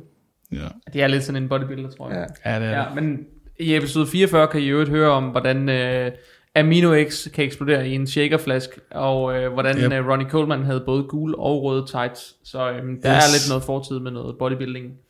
Og jeg vil jo, Lidt øh, meget. Altså jeg kan jo huske, hvordan det er at lave sådan, du ved, 15 repetitioner med sådan, med sådan 40 kilo skull crushers og sådan noget, som om at det var sådan nemt. Så, så jeg kan jo godt sådan komme til at smile lidt af det der, men jeg kan også godt forestille mig lidt den der med, hvis man er vant til at lave alting for mellem 5 og 10 gentagelser, og pludselig, altså fra den ene uge til den anden, sådan lige, Altså, bliver hvis, jeg, ja, hvis jeg en dag åbnede mit program, og der stod 8 i squat, så jeg synes, jeg skulle begynde at græde. jeg ville græde. Prøv at, altså i mit forrige program, sidste blok, der skulle jeg køre tre femmer, og så tre, tre altså tre eller, sæt af fem gentagelser, tre sæt af tre øh, reps. Og der måtte jeg skrive til dem sammen, min- den, mine ben de er ved at kollapse. Altså, det kan de simpelthen ikke. Så nu skal jeg køre seks sæt af tre reps, det kan jeg godt være med på. Men det er lige snart, det bliver de der femmer der, mine ben, de kører fuldstændig, altså, Går da ikke til at Har spise du noget hørt, mere, om, mand? hørt om kreatin? Det virker helt vildt godt mod Kreatin og spise noget mere, altså. ja, for fanden, men jeg æder jo, i den her periode, jeg æder 3500 kalorier, kan da ikke, blive- altså, Åh, Næste step, det er 36. 3600. 24. Nå, men Daniel, du var vel sige noget om repetitionsarbejde, eller hvad var, Var det? var? Ja, var det? Nå, det? men jeg, øh, jeg kom sådan i tanke om i mellemtiden. Jeg var en af dem, der var... Øh, jeg var så heldig at øh, nå at have den udsøgte fornøjelse at blive trænet af John Meadows. Ja, Øh, og du har lavet de der diamant push-ups efter triceps øh, Det har jeg og også, og jeg har været med til jamen, et cirkus øh, stille an af øvelser og ting og sager, rep ranges, og jeg ved ikke hvad, han har sat mig til. Jeg, øh, jeg Altså, var har du sådan prøvet at blive sådan trænet, trænet af med programlægningen sådan fast i et eller andet mønster, du skulle køre? Ja, ja. Okay, så okay, det er jeg nysgerrig på at høre om. Det er spændende. Jamen, øh, det var jo egentlig bare, altså det startede jo med, at øh, der var det her seminar mm. og træningscamp øh, arrangement med Jeg ham. ville sådan ønske, at jeg havde været med til den der træningscamp. Hvorfor var du egentlig Jeg det? gad ikke at køre til Aalborg. Det kan jeg godt forstå. Så var fucking langt flere Der dage kom, i træk. så vi kan lige tage en historie. Der var, øh, der var sådan et hold tyskere, jeg tror de var to eller tre eller sådan noget, der var kommet derop. Jeg kan ikke huske, hvad de var fra, men de var fra Tyskland, så skulle de køre til Aalborg. Jesus. Nå, de var i hvert fald kommet derop, og så skulle vi, de var så heldige, at de havde fået bendagen. Det var jo delt op, så der var et hold, der havde, der var sådan en, en, en morgen- og aftensession, så var der øh, ryg om morgenen, ben om aftenen, eller hvad fanden det var. Og så næste dag, der var det, øh, hvad fanden var det, arm, og hvad har det så været, øh, bryst og skulder også. Det var så Man to har været opdelinger. rimelig svulmende, hvis man har taget alle fire sessioner, så har man nok følt sig rimelig kørt over. Ja, jeg tænker, man har været godt øh, spændt op til lige der. Men i hvert fald, så skulle vi træne ben. Og øhm, så jeg ved godt, John han lige, han skruede nok lidt op for gassen der, han skulle lige have fuld blus, fordi folk skulle jo have, hvad de havde betalt for, ikke? Så vi kørte sådan et, åh, hvad har det været? Det var ikke et Widowmaker sæt, det var sådan et cluster sæt eller et eller andet, du ved. Så skulle vi sådan, øh, ja, finde en vægt, vi kunne lave så og så mange med, og så bare fortsætte, og så, ved, så blev det sådan noget med, at så skulle man lave en, og så må man lige trække vejret fem gange, og så en eller to mere, og sådan noget. Det var et langt sæt. Det var sådan et par minutters sæt. Og så øh, var det i øh, en eller anden benpres-variation. Du ved, den der, ikke, ikke pendulum Øh, eller hvad fanden hedder Jo, hedder den det? Den der, hvor... Sådan en hvor pendul squat, eller hvad? Nej, ikke en pendulum squat, men, men hvad fanden er det, den hedder? Den der, hvor pladen egentlig er sådan helt lige foran en, og så skubber man bare sådan slæden Baglæns. Nej, fremad, men, men, men du, Nå, skubber, ja, den, du ja. skubber den sådan horisontalt hen, mod, Yes. altså hen ad gulvet nærmest. Hvad er det, den hedder? Men Det er sådan en, hvor den hænger i et pendul, hvor du Ja, skubber den fremad, præcis. for, at det er sådan en pendulum squat, som man kender. Ja. Jeg ved præcis, hvad du mener. Men hvad fanden hedder den? Det Jordan. Peters, han går altid ape Ja, shit crazy Det på er, den. jeg ved ikke, hvad den hedder, men det er en... Øh, jeg har kun set den i... Øh, Per har den i. Gym Fitness i hvert jeg har fald. kun set den i gamle dage i Apollo i Vejle. Der havde de sådan en, der den blev aldrig brugt. Og den kunne endda køre individuel øh, højre-venstre. Det, jeg mener faktisk også, at Pers kan det, ellers er det mig, der husker forkert. Men i hvert fald, jeg ved ikke, om vild. har den mere, men, men øh, Det var en af de få hvide maskiner. I øvrigt. ja. Det var, de var kendt for, at alle maskinerne var malet røde. Så det var en af de få hvide maskiner. Oh, ja, det er rigtigt. Det var, de hvide maskiner, det var de nye maskiner. -agtigt. De var så, i stedet for at være fra 70'erne og 80'erne, så var de måske fra 90'erne. Lige så var det noget gammelt lort. Det var bestandt smedigt, så det kunne holde til noget. Det kan jeg garantere dig. Det, og det kunne holde. Ja, og det der er holder, noget, der faktisk, det holder faktisk længere end Jeg nogen af har os engang stået og ventet på, at en fandt svejseapparat ude bagved for at svejse en arm fast, der var brækket af en pækdæk, så vi kunne køre færdig. Så har du altså trænet Kun dengang. i Jylland, det der. Det sker bare kun i kun Jylland. i Jylland. Jeg henter lige svejseapparatet, så vi kan blive færdige. Nå, så, øh, så skulle, ja, vi lavede så det her Og på døds... det der John Meadows program der. Han havde ikke noget svejseapparat med, John. øhm, selvom han selv var et jern. Men i hvert fald, så... Øhm, ham tyskeren her, han gav den jo bare... Altså, fu, altså fuld... Han skulle bevise noget. Ja, det var en mand, der gjorde noget for sagen, ham der. Fuld krydderbolle fik den bare. Og så siger øh, John det her, øh, så siger han, two more. Og så, ah, så fik han en med ham, og så siger han, last one. Så laver han en med, og så kender du John. Så siger han, now two more. Så lavede han så øh, den første ud af de der two more, og så var han bare altså gasblå i hovedet. Da, da jeg tænker, den her mand, det er godt, han sidder i sin sæde, fordi han besvimer 100 p af det sæt her. Og øhm, der var tryk på, så på den sidste gentagelse, den fik han så også, men så var det ligesom om, at han bare lukkede ventilen op i den helt forkerte ende af kroppen. Så skede han bare i bukserne. Og så John, han gjorde bare det her, så klappede han ham sådan på skulderen, så siger han bare, that's intensity, I love it.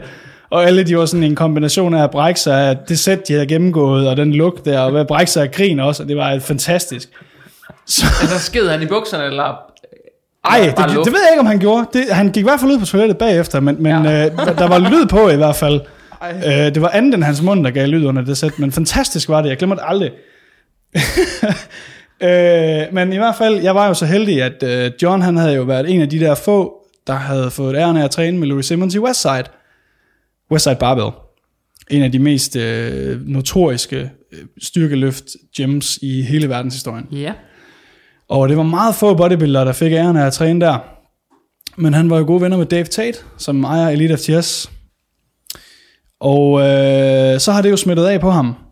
Så der har været sådan en del øh, styrkeløft-principper, og i øvrigt sådan conjugate method, øh, som Ja. Westsides meget kendte program hedder, der har sådan, det, har, det har fulgt med over i hans øh, bodybuilding-programmer. programmer der. Så øh, jeg var jo så heldig at få alt lige fra 30 rep øh, hvad hedder det, bensæt til ting med reverse bands og øh, 1 og 2 og, 5 og, højre og venstre. Så jeg har haft en lang periode, hvor jeg har trænet efter de der principper, der hedder, du skal sådan progrediere, og du skal blive stærkere, men i sådan et væld af øvelser og øh, sådan rep ranges. Mm. Så øh, Men- jeg har været vant til den der sådan, det der sådan voluminøse øh, træning, hvor, hvor Ja. ja. der er en del bodybuilding, øh, foruden det sådan styrkebaserede, du også skal lave. Men noget af det sjove er jo, at jeg har jo gennem tiden også haft, altså jeg har jo, jeg tror hovedparten af mine klienter, de kommer jo, i dag kommer de nok for, at det er måske sådan mere og mere styrkepræget, men hovedparten af mine klienter gennem tiden, de er jo kommet for sådan, det jeg vil kalde hypertrofi-træning, altså bare større buler, fordi det er fedt. Ja, lige præcis. Og vidste, du ville sige det. No, noget af det sjove ved det, det er jo også at se, at selvom de måske kører, nu siger jeg, øh, 6 og 8 og 10 og så har jeg altså stadigvæk set nogen bare blive ved uge efter uge efter fucking uge, og bare lægge flere vægte på, flere vægte på, flere vægte på.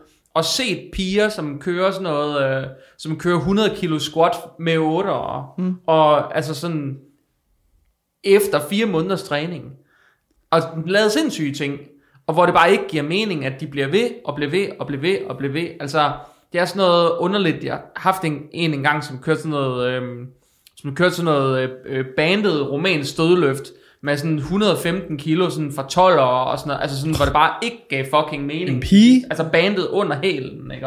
En pige? En pige. Okay, det er voldsomt. Det er sådan ting, som ikke giver mening. Det er vildt. Og det er sådan noget, som nogle gange, også når man kaster ned ad den der hypotrofibane der, mm. så nogle gange er der bare nogen, som bare, altså ligesom sådan et tog, der bare bliver ved med at køre, Ja, ja. uden endestation. Det var Johns Again Train, som man kaldte Ja. det. Og det er altså bare sjovt at se, hvordan forskellige mennesker responderer forskelligt på forskellige former for træning. Ja. Apropos, at du ikke kan lide mere end fire øvelser, og det helst bare skal være tre. Mm. Jamen, jeg, bliver sygt slap i squat, lige snart jeg skal over og køre for mange reps. Men du kan jo også tilpasse dig en del, det er klart. Ja, Altså, ja. Ja. Har du nogensinde testet det der med at forsøge at træne sådan, nu, det er vel kaldt hypertrofitræning, altså hvor man ligger i måske en lidt højere range end de der sådan 3, 4, 5 og 6 år? Altså, jeg tror, der for sådan 6-7 år siden, så havde jeg en lille teori om, at jeg også skulle lege en lille mini bodybuilder, men Jeg kan huske, gang du forsøgte at stille op. ja, ja, Ja. det var fint. Jeg har du vel stille op? Har du ikke set det billede, hvor hun var rigtig mest tynd og klar? Nej. Hun har da lagt, du har da lagt op på Instagram en gang. Ja. Altså, hvis man... Ej, og det er faktisk forfærdeligt, for der ligger sådan forfærdeligt... Der er en eller anden random et eller andet ude i et eller andet sted, der har lavet en video på YouTube med alle mine sådan gamle billeder fra den gang, og det er forfærdeligt. det er guld. skrækkeligt. Hvorfor? For det ved jeg ikke. En eller anden retardo derude, der en kærlighedserklæring, eller hvad? Det ved jeg, så håber jeg ikke. altså, prøv at høre, når man har Instagram, og man er høj, så er der så mange mærkelige mennesker derude, det er forfærdeligt. Nå, men øh, Jeg nej, får, Det kan du tjene penge på, det der, har, i har I set Sons of Anarchy? Ja! Har du set Sons Nej. of Anarchy? For Så ved du ikke, hvem Chucky er. nej. Men Chucky, han er sådan en, der lider sådan en syndrom, hvor han onanerer hele tiden. Og forestiller mig lidt, det er sådan en type, der bare laver sådan en video der, sådan en, der bare ikke kan få nok af noget som helst. Der bare Jamen, sidder der er sådan, Nå, Nå, ja. ja. altså, sådan jockeyer og sådan noget. Altså, det er sindssygt nogle små mænd, der bare har en eller anden syg fetis med, Som jeg siger, om jeg kan løfte dem over hovedet. Det kan du tjene og, penge på, Og ringe til dem og fortælle, at de er små, og jeg skal udmyge dem. om jeg, jeg vil sende billeder af mine hænder og mine fødder. Og, ligesom de der ind, Om jeg kan- have, at man skal klemme dem med ja, deres de vil gerne have, at jeg skal Ja, mose deres hoved mellem min lov. Og så. Seriøst, du kunne have banket for syg på det der, mand. Jamen, det, det kan da godt være, at jeg har en OnlyFans til det. Ej, det jeg. Det kan da godt være, hvem ved? Man kan jo aldrig, man kan aldrig se, om det er dine Yep. tæer i virkeligheden, vel? Ej, men jeg havde godt overvejet, om jeg skulle tage, sige, at det var mine tæer, og så er det jo en kammerats tæer, så de var rigtig klamme med hår på og sådan noget. Mm. Så der var nok nogen, der synes at det var rigtig fedt, at jeg havde sådan nogle helt store Ja, lige præcis. Så var det sådan nærliggende, ikke? Mm. Og så kunne du bare uh, sidde og hive uh, renter ind på det her, når sagt. Ja. ja. Jamen, det kan da godt være. Ja, ja, ja. Nogen, er der virkelig nogen, der gerne vil klemmes mellem dine lår, Ja, Anna? det er åbenbart. Ikke fordi... altså, jeg ved jo ikke, om det vil være en god eller en dårlig oplevelse, men Jamen, jeg synes altså- jo bare, det er lidt sjovt ved det. Jamen, jeg kan da også afsløre, at nogle af mine veninder, de er gået så langt til, at de har taget penge for at ringe op og så ydmyge nogen på telefonen. Det er fandme også nemt og, tjente penge, og det er. sælge øh, sko. Der er nogen, der spørger, når de har været op til konkurrencer, om de vil sælge deres sko og sokker og sådan noget. Gerne noget, de har haft på. Øhm, og så tjene penge på det. Og så bliver de alligevel sådan, ah, jeg vil kun tage 250 for det, men de kunne måske have fået 500 for det. Altså, det er sygt. Der er, altså, der er virkelig nogle spøjse typer derude. Ja. Så Jeg har engang fået et øh, tilbud på en PayPal, eller, altså jeg, f- jeg fik øh, budt at få en PayPal-overførsel for et par brugte træningstights. Men problemet var bare, at jeg var på SU dengang, så det var de eneste tights, jeg havde, så jeg var sådan lidt, hvad fanden skal jeg så gøre? Så kan jeg bytte dem til par nye tights, men, men de var bare så gode, så jeg kunne ikke nænde det. Kunne du, kunne du ikke bare tage Hvad var en det for virkelig en- høj pris? var det en mand eller kvinde, der gerne vil give dig penge? Øh, det, var, Helt det, sikkert en mand. Ja. det, ja, det var det. Det var det lidt, ikke? Det var gay, det var gay, gay for pay, uden at du skulle have den op af bukserne. Man Ja. siger. ja. Og så var det rimelig dumt, hvis det var en kvinde, der ville betale for tights. Da. Okay, så var hun Man så ved lige over ikke, hvad der er Atlanten også. sindssyge kvinder derude. nej, men, Hvorfor for? Altså, jeg vil jo udnytte det der for groft. Altså sådan simpelthen bare få dem til at betale, og så lader man sende dem noget. Er jeg den eneste, der er sådan den uærlige type med det der? Jeg vil bare tænke, okay, hvis du er så stor en idiot, du beder mig om det der, så betaler du bare ved Du kasse kunne 1. bare sende et eller andet... Øh, Ja, du er inde om bare billedet mit- af nogle tær. Jamen, jeg har der masser af sokker, jeg kunne da godt... Øh, ja, ja. alle dem hul i. Ufo. Det er ligesom alle de der, hvis man går på den blå avis og prøver at skrive trusser i søgefeltet. Ja. Hvis man så ser, hvor mange annoncer, der kommer på brugte trusser, så er det bare sådan noget, så kan ens hjerne eksplodere. Det er med vildt. Jeg havde en ekskæreste engang, som hun, hun påstod selvfølgelig, at det var hendes veninder, der havde gjort det. Jeg, jeg har ikke gjort det. Nej, det har jeg ikke. Men, men øh, hun, efter, efter scene, så solgte de deres brugte trusser til fængsler. Og det tjente de bare æsken på. Men det giver jo også god mening, kan man sige. Apropos at være stærk.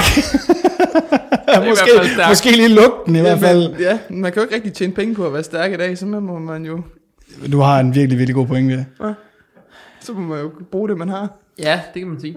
Det Vi kan, snakke, vi kan snakke meget om at blive stærk, men der er bare rigtig, rigtig langt til at kunne tjene penge på at blive stærk. Så, Ja. så, kan, vi- så kan vi, øh, så kan vi sådan snakke lidt om, hvor stærk man skal være for at kunne tjene penge på det. Man skal i hvert fald sælge en del tights, hvis man skal kunne betale sin husleje. Ja. Det kommer selvfølgelig an på, hvor stor priskrig der er på dem. Det er klart. Der er jo... Der, der er jo altså, God en der, forhandler, man selv er. ja, ja. Ja. Ej, man- men for at vende sådan tilbage til sådan, et, øh, sådan den lidt mere sådan seriøse boldgade, inden vi ender med, at vi alle sammen vi har solgt vores Produceren, tøj, og sidder derovre ved at græde. en- og Jacob, det, det er der så ingen, der kan se, men han sidder over i hjørnet og bare sådan helt færdig af grin og bare sidder. Stop, stop, stop for helvede. Nej, men så, så tænker jeg jo, især måske for, for begynderne, kunne der godt ligge noget sådan i det bevægetekniske, mm. bare for at kunne lære bevægelserne. Mm. Jeg var stadig ikke færdig med at grine. Jeg tror, vi er... Altså. du, vi har... Og øh, nu væl. Vi afbryder denne udsendelse med en vigtig meddelelse. Jakob han er gået i stykker. Vi skal, bare, vi skal, vi skal have en reserveproducer ind. Vi, uh, vi har ødelagt Jakob. Skal vi have et minuts pause, Jacob? Godt.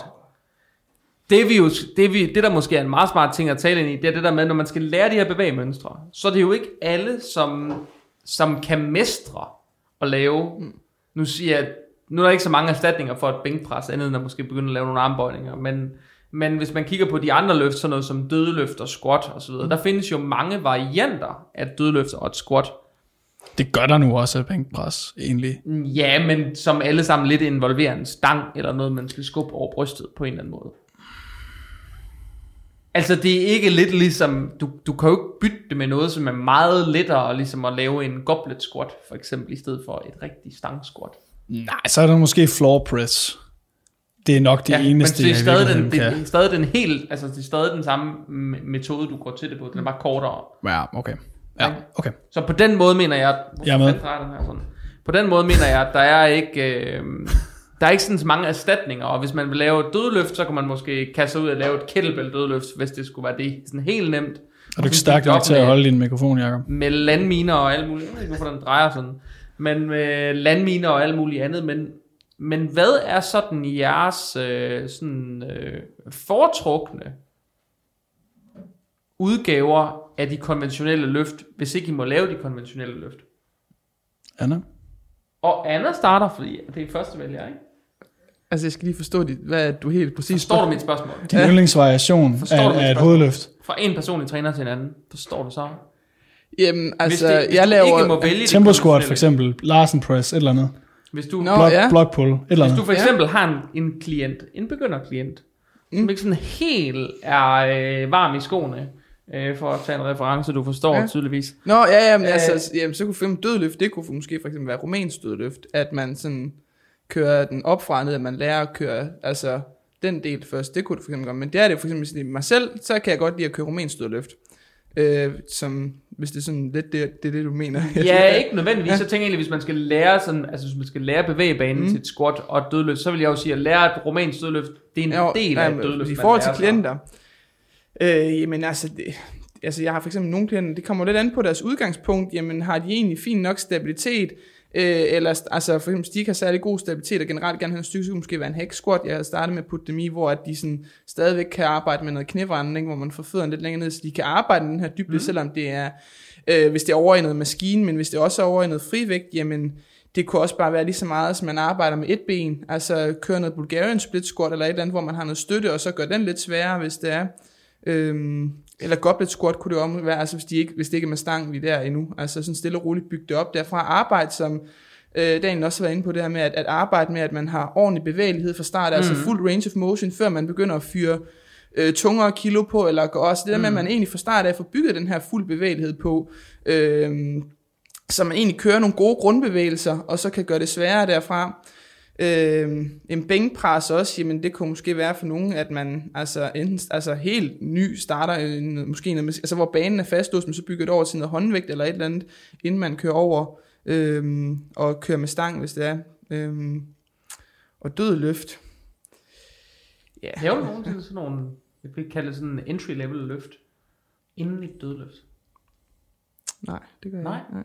Det gør du ikke. Nej. Så du har aldrig for eksempel haft nogen, som har været så bevægeteknisk dårlige, at du har kastet Nå, dem ud i et, det ved jeg ikke, sådan et kettlebell-løft, eller lavet noget landmine Nå, dødløft altså, dem. altså kældebælt bruger jeg ret tit ofte, altså Ja. til sådan først og sådan se, hvor altså kan man, fordi for mange, øh, der er det der med også for eksempel, at, al- altså, at det der med for mange er lidt mere håndgribeligt, at man har lidt mere bredde mellem benene, Ja. og kan lave lidt mere squat-baseret dødløft, når man har et kældebæl, så kan vi altid arbejde med at få øh, hoften lidt højere op øh, over tid, men for mange synes jeg, at det der med, at hvis man ikke, altså slet ikke er vant til dødløftbevægelsen, så er et kettlebell dødløft ret godt redskab, fordi man også kan, altså det relativt lavere vægt også, mm. så det er lige så meget bare bevægebane, man får bygget på. Men det plejer at være altså et kettlebell dødløft, jeg starter med at se på, om ja. folk kan det. Og kan de slet ikke det, jamen så vil det jo måske være nogle lidt andre steder, man starter. Men jeg synes rigtig mange af de klienter, jeg har, altså kan godt formå at håndtere en kettlebell øh, position, og så kan det godt være, at det starter med lidt mere squat dødløft, men så bygger man stille og roligt over til, at de får lidt mere bagkæden bygget på, når mm. det er.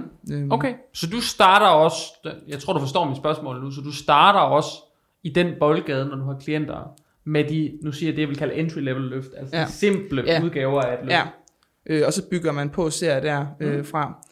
Øhm, ja. Okay. Hvad, hvad tænker du, Daniel? Nu har du jo hørt lidt, hvordan spørgsmålet har udformet sig. Jamen, jeg er ikke helt sikker på, at jeg egentlig er med på spørgsmålet længere, for du ærlig. Jeg skal, bare, jeg skal lige have det Hvis der. du skulle lære en at squatte eller mm. dødløfte, for den sags skyld, og, de ikke, altså de simpelthen bare ikke mestrer et squat eller et dødløft med en bar, Mm. hvad vil du så kaste ud i med dem, for at få dem til at forstå selve bevægelsen? Lige sådan en ansvarsfraskrivelse til at starte med. Jeg er ikke træner. Nej, nej, Så lige det- er den det er eneste ingen, ud af men- chakket her. Men, men øhm, Giv mig det. Godt. Du har også gjort dig nogle erfaringer med Matt Augustus program, og du har været gået i stå, og der har været alting galt, og du har set en tysk Ja, skide i bukserne. Der er gået meget godt i dit liv. Ja, jeg vil sige, øh, man skal nok ikke lige give den så meget gas som ham til at starte med. Og apropos tyske motorvejstoiletter, det er måske derfor, at der nogle gange er lort i loftet. Ingen ved. Måske. Det kan være, at han har været ude på en lang tur, og så har måttet formaste sig til... Ja, det kan vi også tage en anden af. Øh, jeg Hvad vil tror... du kaste dig ud i? Hvad er sådan dine favoritter sådan i forhold til det der? Jamen, hvad er min Har du favorit? selv er jo... nogensinde været nødt til det? Altså sådan nødt til at starte med noget andet? For at lære selve bevægelsen? Har jeg det? Øhm, nej, det tror jeg ikke. Jeg øh, kommer jo fra en familie, hvor både min mor og min far har dyrket henholdsvis bodybuilding og vægtløftning. Ja. Så jeg har lært det øh, faktisk af dem, og øh, har egentlig bare, øh, jeg husker i hvert fald bare, at jeg har fået det vist nogle gange, og så har forsøgt mig, og så har tilpasset selv med, med hvad jeg ligesom kunne se, dem jeg har sat min lid til, øh, af de der, for eksempel Matt Oges og dem, øh, Ja. hvordan de gjorde. Fordi øh, hvis man kender Matt Oges, så var han jo en formidabel high bar squatter. Øh, og jeg har altid, min mor hun var vægtløfter, så jeg har lært at squat high bar, lige fra mm. barnsben af. Det gjorde man dengang. Øhm, så, så nej, jeg har aldrig, øh, jeg, jeg har selvfølgelig øh, fundet nogle øvelser med tiden, jeg har vurderet var Mhm. rigtig gode supplerende øvelser, men, men jeg, kan- jeg mindes ikke at have været nødt til at lave en anden sådan mekanisk låst øvelse for Nej. at, at lære mig selv øh, en, en eller anden, et eller andet bevægelsesmønster, jeg skulle bruge i et hovedløft. Det mindes jeg ikke, nej. Men jeg tror, øh, ligesom Anna, så vil jeg nok øh, prøve at, at, at måske vurdere lidt på, hvad er problemet, men, men er, mm. er det manglende ankelmobilitet, så vil jeg måske prøve at, at, at, at sætte dem op på sådan et slantboard eller et eller andet, eller prøve ja. at... Især om det er mobilitet, for det synes jeg, man oplever mange, at, Ja. at, at mobiliteten tit, især hvis de er lidt Ja. også op i årene, Mhm. mm-hmm. der gør det jo lidt nogle gange lidt med mobiliteten også for nogen. Ja, nemlig. Det er også nogen, der er unge Ja, ja, ja, ja. Altså, Altså, altså så ja. mobilitet især, det oplever jeg i hvert fald rigtig mange, at der er et eller andet, der er især ankelmobilitet Ja. øh, Mm. i forhold til squat. Og det er jo det, der hjælper det jo ikke nødvendigvis bare at sætte dem i en hack squat, fordi så, øh, hvis, hvis de har så pis på ankelmobilitet, Ja. at de nærmest ikke engang kan bøje sig ned, hvis de taber deres shaker, så hjælper det jo ikke at prøve at få mere knævandring ud af en hack squat. Nej. Så må man jo gøre et eller andet, mm. øh, sådan hands-on, en løsning. Ja, enig. Så øh, prøv sådan at kigge på øh, sådan, øh, biomekanikken i dem og sige, okay, er det simpelthen bare fordi de motorisk ikke mestrer øvelsen endnu, mm. eller er der bare et eller andet sådan helt praktisk, vi kan klare ja. hands-on først? Du kravler videre til det næste emne, Daniel. Faktisk, du snyder lidt. Gør det? Ja, det er godt, Nå. at du snyder lidt. Jeg har snydt hjemmefra. Ja, P-skiver eller et eller andet. Hvad er klokken nu? Øh, det er halv ni. Mm, det var en god, øh, godt tiltag. Jeg tror, jeg skal løbe ned. Jeg tror faktisk, jeg har den til om to minutter eller sådan noget. Jeg holder over Føtex til i morgen klokken 9. Men jeg er ved at Fedt. pisse i bukserne, men... Uh, Skal vi lige tage en, øh, vi tager lige en pause? Og vi optager, gør vi ikke det, Jacob? Det er en fantastisk intro, du har lavet, Anna. Ja, Jeg vejede, jeg vejede lige med munden. Nå, nå. Satans. Nå, Kørte bare derud af. Jamen, øh, jeg tænkte, vi ville få en ganske blød overgang til det her, og vi kører jo allerede i samme spor. Vi tog lige en lille tissepause og parkerings øh, put penge i automaten agtig pause. Ekstra Og nu er vi refill. øh, ekstra, hvad siger du? Ekstra refill. Ekstra refill på øh, Faxe Gondien. Jeg tænker egentlig, Daniel, du lagde lidt op til det og snakke om, hvordan man kunne kompensere, hvis der var noget, man øh, sådan ikke helt kunne mestre. Altså, hvordan kunne man kompensere, hvis man for eksempel manglede ankelmobilitet, eller mm-hmm. øh, hvad det nu kunne være. Og vi, vi kaster os straks ud den her med at kompensere med kiloen og hælen, og hvad man ellers kunne finde på. Mm. Så lad os, øh, hvad for et løft skal vi næsten starte med? For jeg tænker, der er jo de her, nu snakker vi om det her med bænkpres, squat og dødløft. Og, øh, og der er jo forskellige kompensationsstrategier, hvis der er noget, man ikke kan lige så godt som noget andet, eller noget, man mangler i forhold til sit bevægeudslag, eller sin range of motion, eller hvad vi skal kalde det. Så mm. hvem skal starte? Og du kan ikke sparke den over på Anna i dag, så du får lov at starte. Hvem skal starte? Det gør du. Det var fandme demokratisk. 3, 3 2, 1, dig. 3, 2, 1, nej. du er et til fat, du er den. Ja. Øh, jamen, øh, øh, ja, først så skal der jo, øh, det vil jeg gøre. Sådan, Ja. Min logiske tankegang, det er at vurdere på, jamen, øh, okay, Skal vi starte med squat, bænkpres eller dødløft? lad os bare starte med squat. Det Lad os starte sådan med squat. kro- Kronologisk rækkefølge, ja. jævnfør Mhm. styrkeløft standarderne. Øh, jamen, øh, så tror jeg, jeg vil kigge lidt på, hvordan vedkommende er bygget, og så vil jeg spørge, har du squattet før? Og i så fald, hvordan? Mm-hmm. Øh, og hvad har du af erfaringer med det? Fordi hvis de så siger, at jeg har kun fået vist, hvordan man øh, high bar squatter, og det kan jeg slet ikke. Så vil jeg sige, at der findes jo også noget, der hedder low bar squat. Øh, så vil jeg måske introducere dem for det, og så se, hvordan sådan, øh, de, det ud, udfast sig, eller hvad skal man sige, øh, hvad hedder sådan noget? Udføres. Ja, ja hvordan det øh, gik til. Og øhm, Gik til, det lyder bare som sådan en trafikuheld. Det var sådan, nå ja, jeg sad der og kiggede ud for forruden. ja, øh, producerende redaktør Jakob han øh, redder mig lige. Øh, hvordan det udfoldede sig. Det er faktisk ret sjældent, jeg Det er lige et fejler utroligt på, langt øhm, ord, Jakob han kan. Ja, det er det længste ord, han kan, og han er ordblind, så det er fantastisk. Jeg tror, jeg vil kigge på, hvordan det udfolder sig. Ja, Og alt efter, hvordan de så øh, reagerede på det, så tror jeg, jeg vil øh, spørge dem, hvordan føles det? Og så hvis de så siger, at det føles fint, mm. så tror jeg, jeg vil sige, okay, så tror jeg, vi skal gå med den. Og så Ja. kigge på, hvad sker der, når vi propper lidt vægt på? Øh, fordi det er jo tit der, at... Mm. Øh, øh, hvad hedder det, udfordringerne med det ene eller det andet, de sådan viser ja. sig. Fordi når der kommer modstand på, så skal du jo kunne altså, stå mod, om man vil, øh, og, og ligesom stadig gennemføre bevægelsen mm. med x antal kilo på. Fordi der vil jo altid særskilt for typerne af squat være en eller anden gængs problematik, man løber i, ja. øh, sådan ved hoften og den slags og sådan noget, og hvordan man sådan får holdt øh, stangens vandring relativt sådan oprejst ja. og, og igennem løftet, ikke? Øhm, Hvad kunne et klassisk eksempel på det være, Daniel? I low bar, Ja, i det hele taget ved squat. jamen det er jo, at stangen den formentlig vil fremad, øh, fordi at Ja. vægten den tynger, det er sådan tyngdekraften, der sådan, simpelthen tynger en frem ud mod tæerne. Øh, og der er det jo så, at man skal lære at holde vandringen på stangen så oprejst, mm-hmm. lige op og ned som muligt, sådan så du har sådan et center tyngdepunkt midt på foden, mm-hmm. så, så, så vægten den ikke skal øh, balanceres, men snarere, sådan det skal den selvfølgelig uanset, men, men snarere bare skal øh, flyttes op og ned. Mm-hmm. Jeg ved ikke, om Vægt- det er banalt, men... men øh, Der, der kunne jo være sådan et klassisk træk i det, hvis man har svært ved det der med at holde balancen midt på foden, i mm. simpelthen at, at lære at squatte mm. med en lille skive midt under foden. Hvis, så, man, så man hele tiden kan mærke, hvis man lægger vægten for langt frem eller for langt tilbage.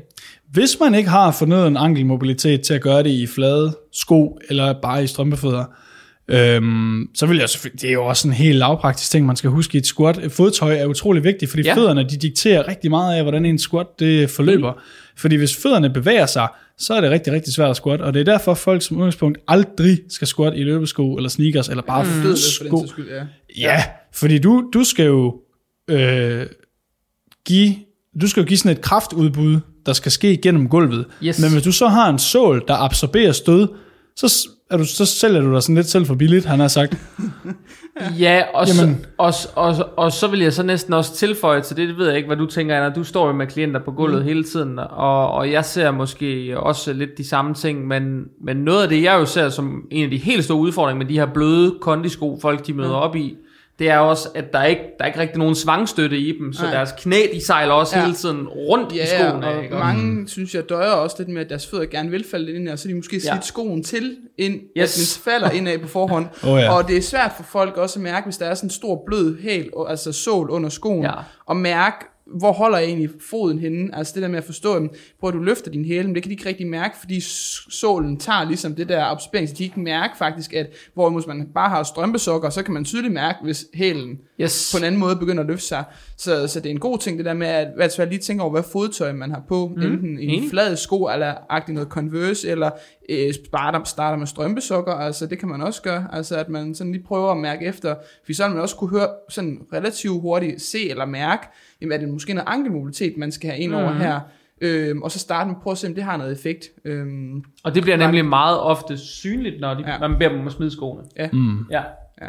det gør det. Fuldstændig enig. Øhm, jeg har rigtig mange sådan nogle, nogen, der har måske været startet med at gå på hold, og så har lært derinde fra, at de kan få knæene ud over tåspidserne, og så laver Uha. de jo Ah. sådan rent, øh, når man ser dem løft, så placerer de stangen højt, for det er det, de har lært, de skal placere den helt højt, så de laver egentlig en high bar i overkroppen, og laver en low bar med underkroppen, fordi de har lært, at de kan få knæene ud over tåspidsen.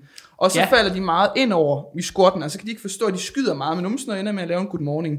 Øh, det er i hvert fald meget det, jeg oplever, fordi jeg kommer fra sådan et holdcenter, Klassisk eksempel. ja, og så kan de ikke rigtig komme ned i dybde, og så kan de ikke forstå, at det gør mega ondt i deres ryg, fordi de nærmest kun står og laver good morning, men de tror, de laver en squat.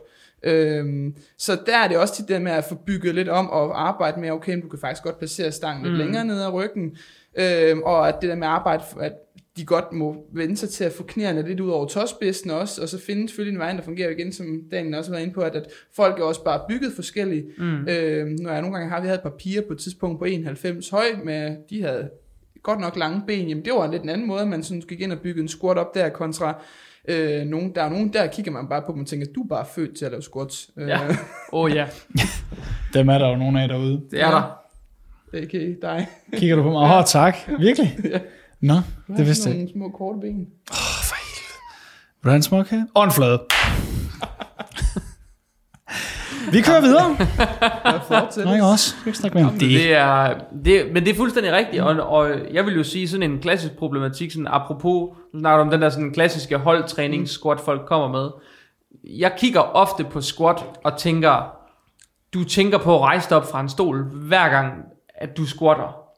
Og skal presse af, fordi i stedet for at kraftgenerere mod gulv, så er det bare, det, det er bare rent sådan hofteskud, Ja. ja. i stedet for, ikke? Og sådan helt fra bunden af skyder de bare hoften frem. og det ser, sådan, det ser ret sjovt ud, men det er jo sådan, vi mekanisk rejser os op fra en Ja. stol. Vi bruger jo ikke lårbenene til det. Mm. Det, det er rent hoftearbejde, Ja. ikke også? Så, så nogle gange ligger der også noget, øhm, noget, synes jeg, værdifuldt i at lære folk at squatte i starten, og måske nærmest have en fase, hvor de skal squatte med en eller anden grad af en hoftehængsling, fordi så bliver de tvunget til at presse med benene hele Ja. tiden, og kan ikke bruge hofterne Mm. mm. på samme måde. Øhm, er det den samme, hvad skal man sige, observation, du har?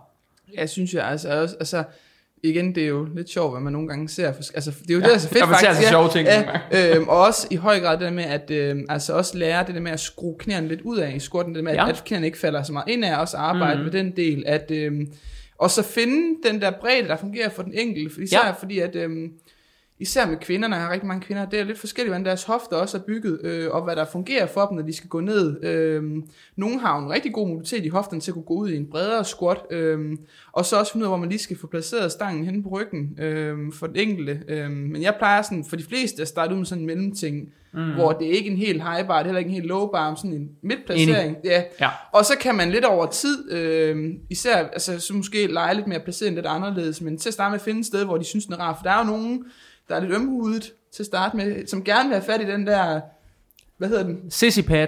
Ja, ja, den, ikke ja, ja, den hedder noget andet i mit center, men det er nok ikke. Der var min far, han trænede i starten af 80'erne, der hed den tampon. Jeg de havde den ikke, de jeg kaldte at der var den bare sådan snak-. Tampon, pussypad, det er sådan lidt potato, potato, ja, tænker jeg. Ja. Men hvad hedder, nå, men øh, nakkepuden, kalder vi den på Ja. ja. Fitness World, øhm, at den vil de rigtig gerne have på, men det der med at så lige få fundet et punkt, okay, men her er det rart for dem, han til at ligge for nu, Ja. Og så, øhm, og så stille og roligt arbejde med, okay, men kan vi så finde en position, hvor at, um, skal vi have lidt under hælene, for at det er så rart, altså hvor du kommer ned og får den her mm. gode rom her så vidt muligt. Øhm, så jeg vil altid sige også det med at selvfølgelig bygge noget range of motion på, før at jeg fyrer kilo på. Enig. Ja, Den Enig. gode rom. Enig. god rom. Hvad var det lige at tænke på, da du sagde det der? Hmm. Nå, det kan være, Captain kommer, Morgan. det kan være, det kan være, jeg kommer i tanke Cola. om det. Jeg synes bare lige, jeg sad og tænkte på noget. Nå, men det er også, det, jo, det var apropos den der pude. Mm. Øhm, jamen, jeg tror ikke, man kan undgå at møde det der med, at der kommer en og siger, jeg vil gerne have puden på. Ja. Om min oplevelse med alle dem, der gerne vil have puden på, det er, at der er ikke nogen af dem, der kan finde ud af, øh, eller i hvert fald har lært at samle skulderbladene, mm. og lave et opspænd i deres lats, så, de kan, så de kan bære barnen naturligt. Så, så kunne de jo også til at starte med jo heller, altså selvfølgelig klart, hvis nogen af som er meget slank, og så, så kunne man også lige prøve at lige have en lidt trøje på, der er mange af de her er jo meget let blokeret, øh, let påklædte, og hvis man Ja. ja. synes, den krasser lidt, fordi der er lidt noget ro på sådan en stang der, så kunne man jo lige prøve at have en sweater på, eller altså det, det kan også lidt, altså, jeg synes i hvert fald, hvis jeg går ind og squatter med sådan en på og har en tanktop på, så, altså jeg har hudafskrabning, og jeg har endda trøje på, på min altså ryg, altså det, men den laver stadigvæk, altså, Ej, nu skal det så også lige siges, at du, du har jo så også en væsentligt større, helt lavpraktisk overflade areal, du skal holde stangen med, hvor jeg har sådan en, jeg har sådan en tør squatplet lige om med min nakke, fordi stangen den bare ligger på sådan et lille centreret punkt, og du har sådan en helt flad flade, hvor du har både skuldre og ryg, så det varierer jo også. Ja. Men utrolig simpel fix, lige at tage et stykke stof imellem stangen og huden der, ja. det, det kan Det godt kan hjælpe. Ja. Yes. Yes. Ja, okay. Så det var egentlig lidt det, så det man kan kigge på her, det er noget, øh, skal der være mere eller mindre hoftehængsling? Skal man have et eller andet under hælene for at kompensere? Skal man, øh, hvad snakker vi mere om? Så snakker vi om, om barns placering, simpelthen noget med noget, op, noget opspænd, og hvor skal barnet ligge placeret henne? Er det Ja. højt, mellemhøjt eller lavt? Ja. Øhm, og også i forhold til, at vil knæene gerne falde lidt indad, i forhold til, Ja. hvor bredt skal man stå med hoften. Der er nogen, der, nogen der sådan, altså jeg tænker, altså, jeg synes, nogle klienter ser tit det der med, at hvis man nævner for dem det der med, at, at, at, at man skal fokusere på at presse knæene mere ud af, så begynder de stille fødderne bredere. Ja, Øh, og det er ikke, det her, løsningen er sjældent, at man bare skal sætte fødderne bredere, for så bliver det endnu sværere for knæene at komme derud. Så det der med, at man finder en pas afstand med fødderne, så arbejder lidt med, at man rigtig mange gerne falde indad på foden. Det der med måske at arbejde med, med at også støtte lidt på ydersiden af foden. At, Ja. at placere lidt vægten lidt bredere på foden, og så er der nogen, der har en tendens til at gerne placere den meget på indersiden. Så skal man måske lige fokusere lidt mere på, at det er lidt mere ydersiden af foden. Mm-hmm. Øh, sådan skruer knæerne lidt ud af til siden, så man kan sige Ja. sådan. Mit, Øh. cu- mit cue til folk plejer at være, at de skal skille knæene ad. Så de ja. Hele tiden tænker på, at de skal skubbe dem fra hinanden, mens ja. De squatter ned, fordi så bliver der mere og mere plads. Ja. Jeg ved ikke, om det giver mening, men øh, det giver nok mening, når man kan se det for sig. Ja. Det kommer jo også i, i vid udstrækning an på, hvordan fødderne peger. Rigtigt. Altså, ja. det, det, øh, det er jo det- også det er en klassisk vidt- rookie vidt mistake, at folks fødder, de vender sådan helt lige frem, selvom de måske egentlig har præferencer, hvor de er vippet 45 grader ud til hver side. Nemlig, og jeg, øh, jeg, jeg har sådan en lille øh, trænings hack, jeg egentlig lærte fra en gammel coach, jeg havde engang. Øh, det var øh, gå ud de skridt, du nu har brug for, for at komme ud af racket øh, med stangen, og så øh, lige, ikke sådan løft foden, men, men bare lige sådan, så tæerne egentlig forlader gulvet, og så klem ballerne, fordi så roterer fødderne egentlig ud, der hvor sådan din hoftemobilitet egentlig gerne vil have, de skal være. Det afslører jo okay. også, om der kunne være et eller andet problem i hoften, der skulle tages hånd om, fordi hvis nu fødderne, de ikke står, nu skal jeg sige parallelt, det skal de selvfølgelig ikke, men hvis de ikke har samme, De skal vinkle med det samme antal grader. ja, det var faktisk lige præcis det, jeg vil sige, ja. så er der i hvert fald nok noget at tage fat om der. Jeg har hørt et andet cue, som jeg også har oplevet faktisk virker. Jeg vil også lige man- sige jo, øh, det der med at fødderne, fødderne peger lige frem, det er ikke nødvendigvis et problem. Øh, regerende verdensmester og nok den bedste styrkeløfter på tværs af alle klasser og kategorier nogensinde, John Hack, han står med fødderne fuldstændig lige peget frem, og, og er nok en af de altså, stærkeste squatter relativt til sin kropsvægt i verdenshistorien. Mm. Så Men det er ofte et problem. At Det er dem, som, ofte- har, dem, som har brug for at rotere meget ud af, står med tær, der vender fuldstændig lige frem. jamen det er fordi, det er det bedste for dem. De ved det bare ikke. Nej. Det bedste for John er til synlædende bare, at han bruger ren quad til sit drive i sin squat. Mm. Det er bare meget sjældent, at folk vælger det, fordi hvis du drejer fødderne en lille smule, kan du få lidt mere ud af resten af underkroppen. Mm. Så, Rigtigt. Ja. Nå, apropos det der med sådan, øh, med, med, hvad hedder det, udad rotation i tæerne, skal man måske kalde det, eller sådan i hoften er det jo egentlig, altså hvor meget drejer ens tæer Fødderne. udad, når man Fødderne. skal vinkle dem på, Ikke bare tæerne. ikke Fødderne. bare tæerne, fødderne. Så hvor meget skal, det er rigtigt, hvor meget skal fødderne rotere udad, når man står i sin mm. squat stance. Et af de tricks, som jeg har øh, fået gennem tiden, og som jeg kan se, det virker, medmindre man har en, som bare har totalt sådan hypermobile hofter, hvor tæerne bare drejer ud til siden med det Åh samme. ja, det skal man også tage. Øhm, så vil jeg sige, at lægge sig ned, og så simpelthen bare slappe af, så vil man typisk se, at folks fødder, de drejer ud i en vinkel, hvor de, sådan, hvor de egentlig bare er komfortable, og naturligt egentlig bare åbner hoften op. Ah, ja. Det var ligesom, faktisk ligesom hvis man ligger på en, øh, på en sofa, eller på en seng, eller et eller andet, så vil tæerne sådan, de vil dreje ud i en eller anden, en eller anden vinkel, og der vil de bare lægge sig. Ja, det er faktisk en ret god øh, måde at se det på. Det har jeg aldrig tænkt over. Det har jeg faktisk aldrig hørt før. Nej. Hmm. Det, og det er ofte, fakt, det er i hvert fald ofte meget tæt på, hvad den vinkel, de squatter godt i. Ja. Det lyder meget rigtigt. Og det er der, jeg siger, at hvis man er hypermobil, og foden bare slasker over på den ene side, så, så er det nok ikke der, man er stærkest. Nej. Nej.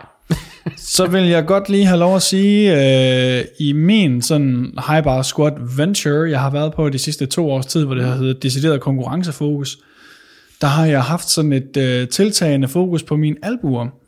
Ja, Fordi det er jo også øh, noget af det, det er jo sådan, at øh, jo mere sådan indad rotation vi kan få, eller sådan øh, intern rotation vi kan få i skulderen, øh, jo mere kan du få albuerne ind under stangen, og, og det der ligesom driver det, det er dine øh, latmuskler i ja ryggen. jeg vil lige der- sige, jo mere kan du spænde op i din lats, når ja, du gør det. og ja. det bevirker jo egentlig, at du får et bedre opspænd, som gør det lettere at holde vandring på stangen og forblive oprejst.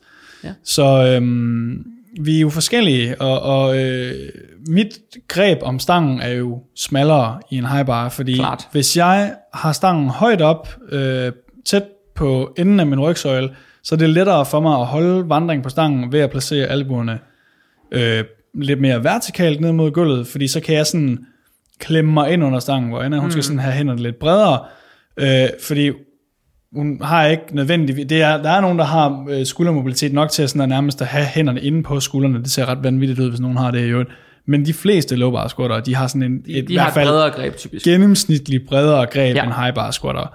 Øh, og der er vi jo også forskellige. Der skal man jo også finde sin grebsbredde. Og det er nemlig det, jeg har erfaret inden for de sidste to år, at jeg, jeg startede med at holde relativt bredt for en high bar squatter.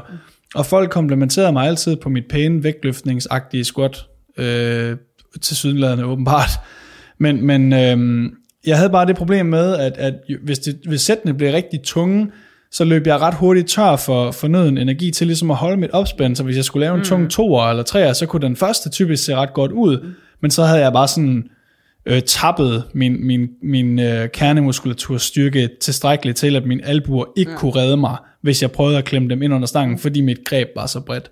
Så jeg brugte det meste af min off-season på at finde min nye grebsbredde om stangen, sådan så at når jeg fik, man skal selvfølgelig hele tiden holde sit opspænd, men, men man vil se på folk, typisk når de laver en 3, 4, 5, whatever, et sæt er lidt mere end en eller to gentagelser, mm. at, at albuerne sådan ryster. Men det er jo netop fordi, de klemmer latmusklerne med albuen ved at pege albuen sådan ned mod gulvet ind under dem selv, Ja. sådan så at de kan holde opspændet og sådan stå mod stangen, der forsøger at tynge dem frem. Og der har jeg så erfaret, at jeg skal i hvert fald have et noget smallere greb, end hvad jeg har haft før, faktisk nok mm. dobbelt så smalt, for at kunne have en chance for at blive inde under stangen. Ellers så, Ja. så, så øh, sælger jeg simpelthen mig selv for billigt, fordi så har jeg ikke nogen chance for at forblive oprejst. Nej. Og så er det, den ryger ud, og øh, nærmest ligger helt ude på tæerne, og, og knæsenerne, de bare får en over nakken, fordi at, at stangen den er så langt fremme. Hvis der sidder nogle lyttere lige nu og tænker, fuck, jeg blev lige sat af, hvor skal jeg placere min, øh, min greb henne under barn? jeg skal skal trykke den ud af stativet. Så vil jeg jo typisk, i hvert fald, jeg ved ikke engang, hvad du siger til dine klienter, Anna, men når jeg har klienter, der skal squat, især de første gange, så snakker vi meget om grebsbredden. Hvor holder man henne for at få et godt opspænd? Og hvad jeg plejer at sige til dem, så tæt på skulderbladene, som du kan blive komfortabel med, altså hvor du ikke får ondt mm. i, i din biceps ja. eller et eller andet andet, ja. som bare bliver mega spændt. Men så tæt på skulderbladene, som du kan være komfortabel med. Det, og det, det, det er nok det bedste udgangspunkt.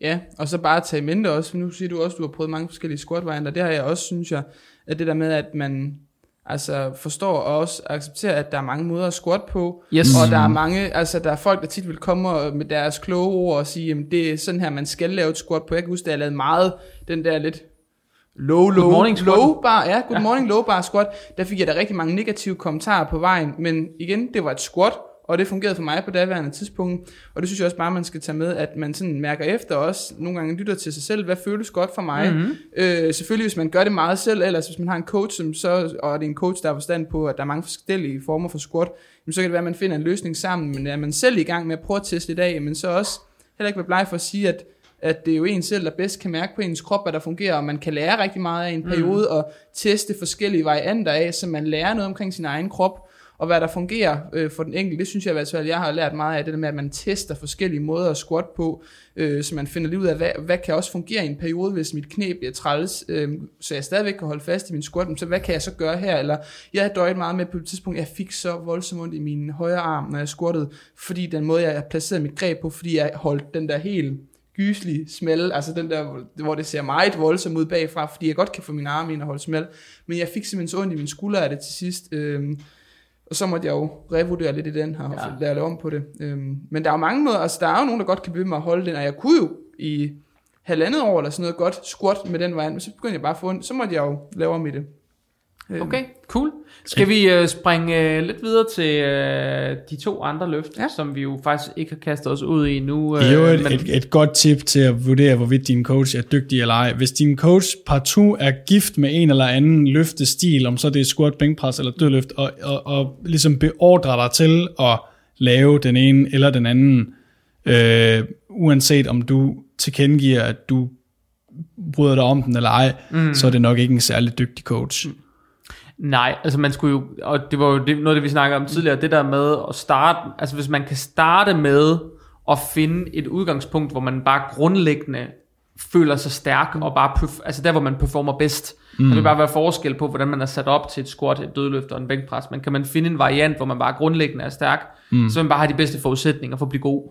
Ja, men det er klart, hvis din coach kan, af erfaringsmæssige årsager kan kigge på dig og se, du skal nok lave high bar squat, så er du nok nødt til at lytte til ham eller Måske, i hende og hvert fald sige, prøve det. ja, og så skal du jo ikke insistere på at lave low bar. Nej. Altså, ikke, i hvert fald ikke nødvendigvis. Bænkpres. Bænkpres. Hvad, hvad, hvad, hvad kunne komme i spil her? Skal du starte, Anna? Hvad kunne komme i spil her? Nu har vi snakket om kompensation med mm. ankelmobilitet, og vi har snakket om noget med grebsbredde, og vi har snakket om øh, barplacering, og vi har faktisk snakket om alt muligt forskelligt med, med squatten ja. der. Hvad kunne vi uh, sætte i spil her til bænkpressen? Hvad vil du typisk sætte i spil? Jamen altså, jeg synes tit i hvert fald, jeg oplever mange, sådan, især kvinder, altså nu er det mange kvinder, jeg har jo, Ja, De, det er jeg også. Øh, ja, altså det der med stangens bane, altså hvordan den kører, og så, nogen starter jo tit ud med, at det er bare en træpind, man kører med, hvordan får man lagt sig på bænken, Øhm, nogle de ligger sig jo som om de ligger i en seng Jeg synes ja, og, ja altså det, det. Men altså jeg synes rigtig meget det med At man allerede sådan lidt fra start Ligesom også med squatten At man lidt får arbejdet med At den måde man får lagt sig på At allerede der kan de hente rigtig meget styrke Og også altså øhm, Få en rigtig god fornemmelse for Hvordan man sådan lidt skal ligge på bænken at, Altså at mm. man lidt får prøvet det med, at man allerede får lagt sig og samle skulderbladene øh, om på ryggen, øhm, og så får lov til at, jeg ser rigtig mange, de vil gerne køre med rigtig høje albuer, når de kører ned. Ja, Øhm, suicide grip? Ja, hvor de eller? ja, skal ned Ja. og kvæle sig selv øh, lidt, og så kan de ikke forstå, at det gør lidt ondt i skuldrene også. Nej. Øhm, Guillotine press, som Ja. den hed i 80'erne. Øhm, Nå ja, så arbejde lidt med ja. bevægebanen, det der med, at man får fundet ud af også, hvor bredt vil altså fungere for den enkelte af Ja. det, øhm, fordi at selvom man for eksempel styrkeløft, der er der mange, de holder jo så bredt, man overhovedet må, øh, mm. ud til ringen, øhm, og så er der andre, de fungerer lidt smallere, øhm, og så finde den, altså den variant, der lidt fungerer for den enkelte, til at starte med, hvor man føler sig stærkest også. Mm. Øhm, det er jo også lidt som med squat, altså find den der den position, hvor man lige føler, altså er jeg, fungerer jeg bedst lidt bredere, lidt smallere, og så få arbejde med, at man får omkring de der måske 45 graders vinkel på albuerne, kunne være en god tommelfingerregel, øhm, sådan at der ikke er 90 grader i hvert fald. Ja. Øhm, ja, Hmm? Der er jo også en mobilitets, øh, et mobilitetsaspekt igen, altså sådan noget som rotatormanchetten, hvor, hvor, hvor bevægelig den er, og hvor tålelig den ligesom er i en eller anden give, et eller andet givet bevægelsesmønster for øh, et bænkpres, hvis det giver mening. Altså det er jo ikke de, ja. det er de færreste mennesker, der i hvert fald har øh, lavet lektierne, hvad der hedder sådan, altså, jeg ser ikke ret mange mennesker varme deres rotatormanchetter op, når de bænker.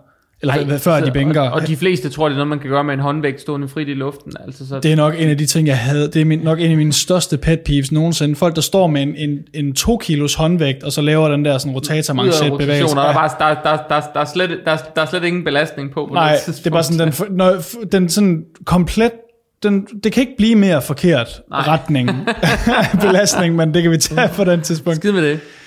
Øh, igen noget mobilitet, og øh, den der snak om opspænd, den, det kan vi tage indtil det bliver sommer igen. Altså, nu, nu øh, når, når, når vi er i de kredse, vi er, og, og, og har forskellige bekendtskaber og sådan noget, så vil der altid være sådan en skulden over fra øh, bodybuilding til styrkeløft og, og, Ja. og, og den des lige. Ja, fordi man vil, jo- men man vil nok også se flere, der har en bodybuilding-præget tilgang til træning, end en styrkeløft-præget tilgang til træning. Ja. Hvis man bare er i et konventionelt, nu siger jeg fitness world, må jeg ikke. Ja, men jeg tror også, der er grænser for, hvornår man snakker altså, sådan opspænd, opspænd, om vi snakker sådan styrkeløft, opspænd, eller mm. man bare har et, et naturligt opspænd i, mm. det synes jeg, man ser bodybuilder også, de Ja. ligger sig jo ikke bare fladt, men de tænker jo, altså... Det jeg håber jeg ikke, de gør. Nej, altså, så det der med, at når jeg siger, at man lærer folk at lave sådan et, et almindeligt øh, opspænd, at man ikke bare ligger sig, som når man ligger sig i seng. Ikke Ja. at man skal til at lave et, den helt store kinesiske bue der, Nej, øh, nej. som nogen kan. Men der er jo også, igen, folk er forskellige. Altså, øh, shout out til øh, Peter Christian i øvrigt, der kan ligge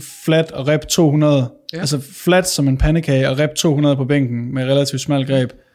Øh, nok en af de eneste mennesker, jeg har set og kender, der kan det uden at gå i stykker, og sådan relativt ubesværet. Men de findes. Øh, men, men det er jo bare sådan, altså, for mig at se sådan lidt logisk, at hvis man har et nogenlunde fornuftigt opspænd, så har man bare sådan sat sig selv i en mere øh, fordelagtig position til at have sådan en bedre øh, øh, pressekraft og sådan at kunne give et bedre sådan styrkeudbud fra, fra brystet af, simpelthen fordi, at øh, man har roteret skuldrene tilbage og er fri for den der sådan øh, krøllen indad i skulderledet, når, når det bliver Ja. ja. tungt, ikke? Fordi hvis man, jeg plejer altid at sige til folk, hvad sker der, hvis du sætter dig i en god gammeldags hammer strength øh, chest press, i, øh, hvad hedder det med, hvor du sidder på et sæde og trykker på håndtagene mm. individuelt. Hvis det så bliver tungt, er vi så enige om, at du krøller dig sådan lidt sammen, fordi dit bryst det giver op, og du sådan vil forsøge at kompensere lidt med skuldrene, så krøller man sig sådan lidt sammen og hæver skuldrene en smule. Det vil de fleste nok gøre for at kompensere. Lidt ligesom, ja. Ja. at du vil løfte røven fra bænken, for, for, hvis, hvis dit bryst og dine skuldre giver op i et bænkpres. Giver det mening? Jamen, det giver, det giver mening, og det er jo sådan en, det er jo sådan en klassiker, det der. Og der, altså jeg plejer at have sådan et cue med, hvis, især hvis man gør det der, hvor man, er, hvor man bliver sådan meget fremad roteret, fordi det er jo i virkeligheden det, det handler om, at man begynder at rotere skuldrene fremad for at I hvert fald, hvis du ligger fladt på bænken. Det kunne, det kunne ske, men selv hvis man endda ligger med et opsvej, eller en grad af et opsvej, så vil der stadig være nogen, som evner at fremad rotere i skuldrene, simpelthen fordi ja. de ikke, de forstår ikke at generere kraft ned i bænken. Nej, jeg gætter på, at du siger, tok Øh. albuerne indad.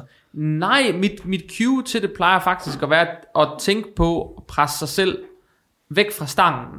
I Ja. stedet for at forsøge at presse stangen væk fra sig selv. Ja. Fordi det øjeblik, man forsøger at løfte noget op over sig selv, så bliver man sådan meget fremad roteret i skulderen. Mm. Men forsøger man at skubbe sig selv væk fra noget, så holder man typisk skuldrene, skulderbladene tilbage. Det giver mening, for det er jo sådan lidt en fysisk lov, at når nu skuldrene, selvfølgelig tricepsen også, men når nu skuldrene er sådan det eneste for uden brystet, der sådan evner at presse. Ja. i den position, så er det jo klart, det er den, der vil tage over. Det er jo bare sådan en, det er jo egentlig sådan en sikkerhedsmekanik, øh, de altså motoriske, øh, hvad skal man sige, øh, mønstre, man er vant til, de, det, det gør man bare. Det er sådan lidt en fysisk lov. Yes. Lidt ligesom, at hvis vi søger støtte ved et skrivebord, så vil vi sidde og hænge med nakken, fordi vi søger støtten under underarmene, ikke? Altså, og, og, og rotere skuldrene frem, fordi det kan bære. Fuldstændig rigtigt. Altså, Fuldstændig rigtigt. Og det er jo, men jeg har, jeg har mange, hvor hvis de har den der problematik, så starter jeg med at vise dem en push-up.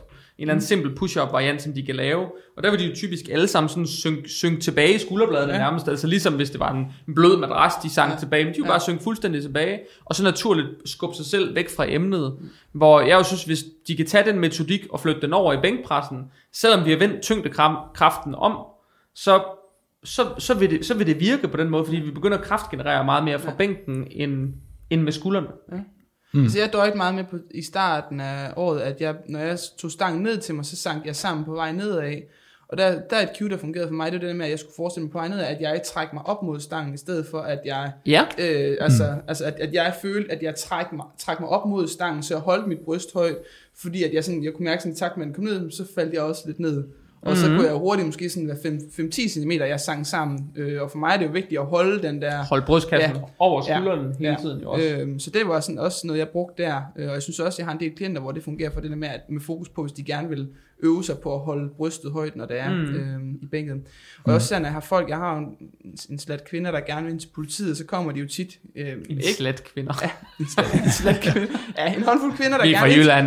ja, ja, der gerne vil ind til politiet, og der er det jo tit, at de kommer måske med, at de har en halvanden måned eller sådan noget til at skal øh, kunne bestå øh, bænkpres, og, og der kan jeg huske nu øh, selv inden, når jeg snakker med nogle af dem, der står for de optagelsesprøver, de siger også, at problemet er tit, at de har høje albuer, og de er ved at lave den der suicide bænkpres, og så også, at de falder sammen, i- altså at de falder meget sammen, så det er måske 10 cm ekstra, de skal løfte på, når det er.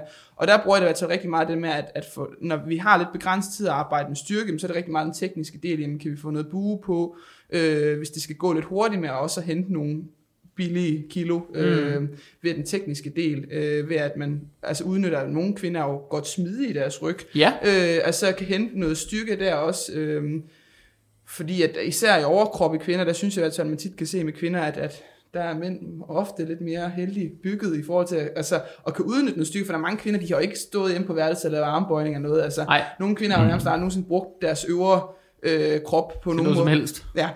Øhm, Nej. så, så, så der synes jeg i hvert fald, at man hurtigt kan hente rigtig meget ved den tekniske del, at man mm. leger lidt med at, at, at opspænde og, og få leget øh, lidt med det, især hvis det skal gå lidt hurtigt, men man gerne vil øh, hente noget der. Enig. Og en observation, som jeg har gjort mig mange gange, har også været, hver gang jeg har kvindelige klienter, mm. i modsætning til mandlige klienter, så har de en tendens til, som du siger, at være mere svejrykket. Altså, Ja. da de er simpelthen bare typisk mere svejrykket, og har måske mere mobilitet i, i, i de nederste lindevivler, til simpelthen at kunne lave det der højere opsvej, hvor mange af mændene kæmper måske mere med det. Ja. Øhm, og jeg ved ikke, om det, man kan generalisere det, fordi det kunne godt være, hvis man så et bredt udsnit, at så ville det være lige repræsenteret, om man var meget svejrykket eller ej.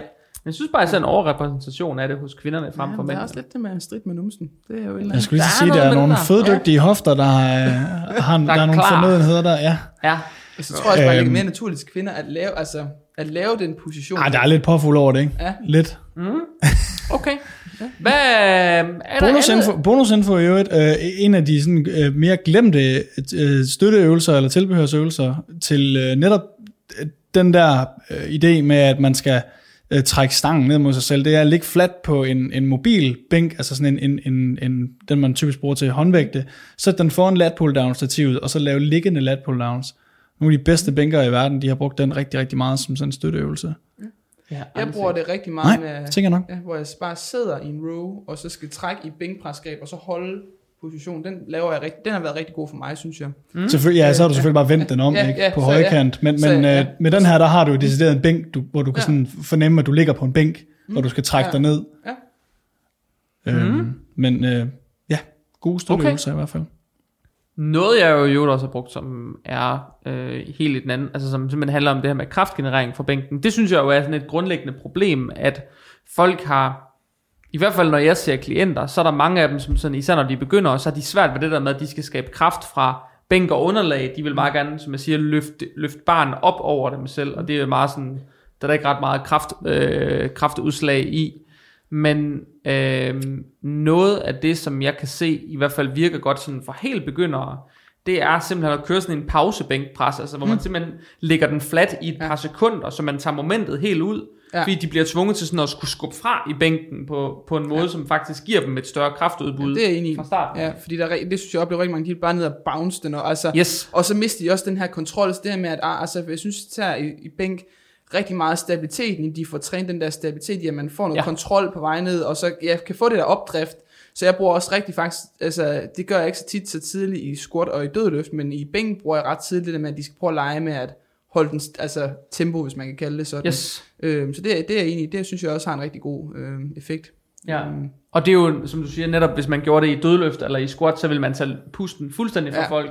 Men lige nøjagtigt, når man gør det i bænkpres, så kommer der et langt større kraftudbud, langt tidligere, fordi man bliver tvunget til at bruge bænk og Ja. gulv, i stedet for at man, man der er ikke, Ja. du ved, der er ikke rigtig noget moment eller noget Og, og et godt bænkpres også over tid, det er det der med, at man også bliver bedre til at ramme det samme sted. Altså at man ja. ikke bare rammer øh, her og så her. Altså at man sådan Nemlig. øver sig på at køre den der kontrollerede bane, især i starten på vej ned, så man lander det samme sted. For så er det også. Ja. nemmere at få det der kraftmoment, fordi det er mega nemt at komme til at føle, at ens bænkpres bliver rigtig slap, hvis man rammer markant øh, skæv på, Mm. Jamen, fu- og fuld, Yes. fuldstændig rigtigt. Der, det er der også, øh, det ligger der noget virkelig særligt i. Nu for kvinderne, der er tit sådan et godt cue i at sigte efter øh, elastikkanten i øh, sports Ja. ja. Jeg plejer faktisk at sige til mænd, Ja. at de skal forestille sig, at de har en Ja. sportsbh. Hvis man så er Det en af de heldige, der har store nok øh, kasser til, at man kunne ja. have... Hvorfor kigger du sådan? Nu skal du ikke sige et eller andet... Øh, Nej, jeg kigger bare på dine bryster. og så lad det være der, så skal du ikke sige et eller andet sådan øh, pille ned. Ja, det må hun godt. Men, men øh, der skal bare ikke komme sådan et eller andet pille ned bagefter. Der følger altid sådan en balancering. For så siger hun sådan, jeg kigger bare på dine store bryster, og så siger jeg, nej tak, Jamen, de hænger lidt, siger hun så. Eller sådan et eller andet, du ved, der er altid sådan en eller anden hage ved det. yes. Okay, skal vi, er der mere, vi vil knytte til bænkpressen her, eller skal vi kaste os videre ud i dødløftet? Det bliver en lang tror- podcast. det her. jeg Det tror bare, vi skal- episoder. Lad os tage Jeg- det løften. Skal vi Jeg kaste os ud i dødløftet? Jeg tror lige, vi skal huske, nu sagde du bruge benene. Øh, det er jo en helt anden snak for sig selv. Altså det der jeg at bruge begyndte med leg drive, jamen det er jo en historie for sig selv. det er en historie for sig selv. Men jeg vil nok, for den korte version af det, for sådan uh, i layman's terms, det er nok bruge fødderne til at holde balancen. Ja. Grav tæerne ned i jorden, og sådan mærk, at fødderne er, altså at, at benene principielt set er en del af bænkpresset. Fordi de fleste, de har jo bare sådan øh, fødderne placeret på gulvet, hvor det nu føles behageligt. Den bredde, hvor hofterne nu tillader, at de kan sådan helt øh, biomekanisk. Men, men brug fødderne til at holde balancen, Ja. og prøv sådan egentlig at, at, at, at forestille jer, at, at øh, fødderne sådan er det er sådan en fjedermekanisme. Altså jeg ved ikke, hvordan jeg skal forklare det. Jeg tror, det kommer med, med tid, hvis man prøver at lege lidt med det der med, at i, i takt med, at man sænker stangen, så skal man også sådan øh, tiltagende sådan bruge fødderne til at, at gra- grave sig lidt ned i gulvet, og så sådan sk- skubbe en smule. Men så går det pludselig over og bliver en snak om leg drive. Ja, altså jeg tror, at den der snak om leg drive, det er i hvert fald noget, det jeg kan se, især hos begynderklienter. Det er sindssygt svært at implementere hos dem, fordi de har så mange andre cues, de hele Ja. tiden fokuserer på, at det bare... Det er jo svært. Det er, og det er så nemlig svært er at lære at lave godt svært, ja. Det er mega svært.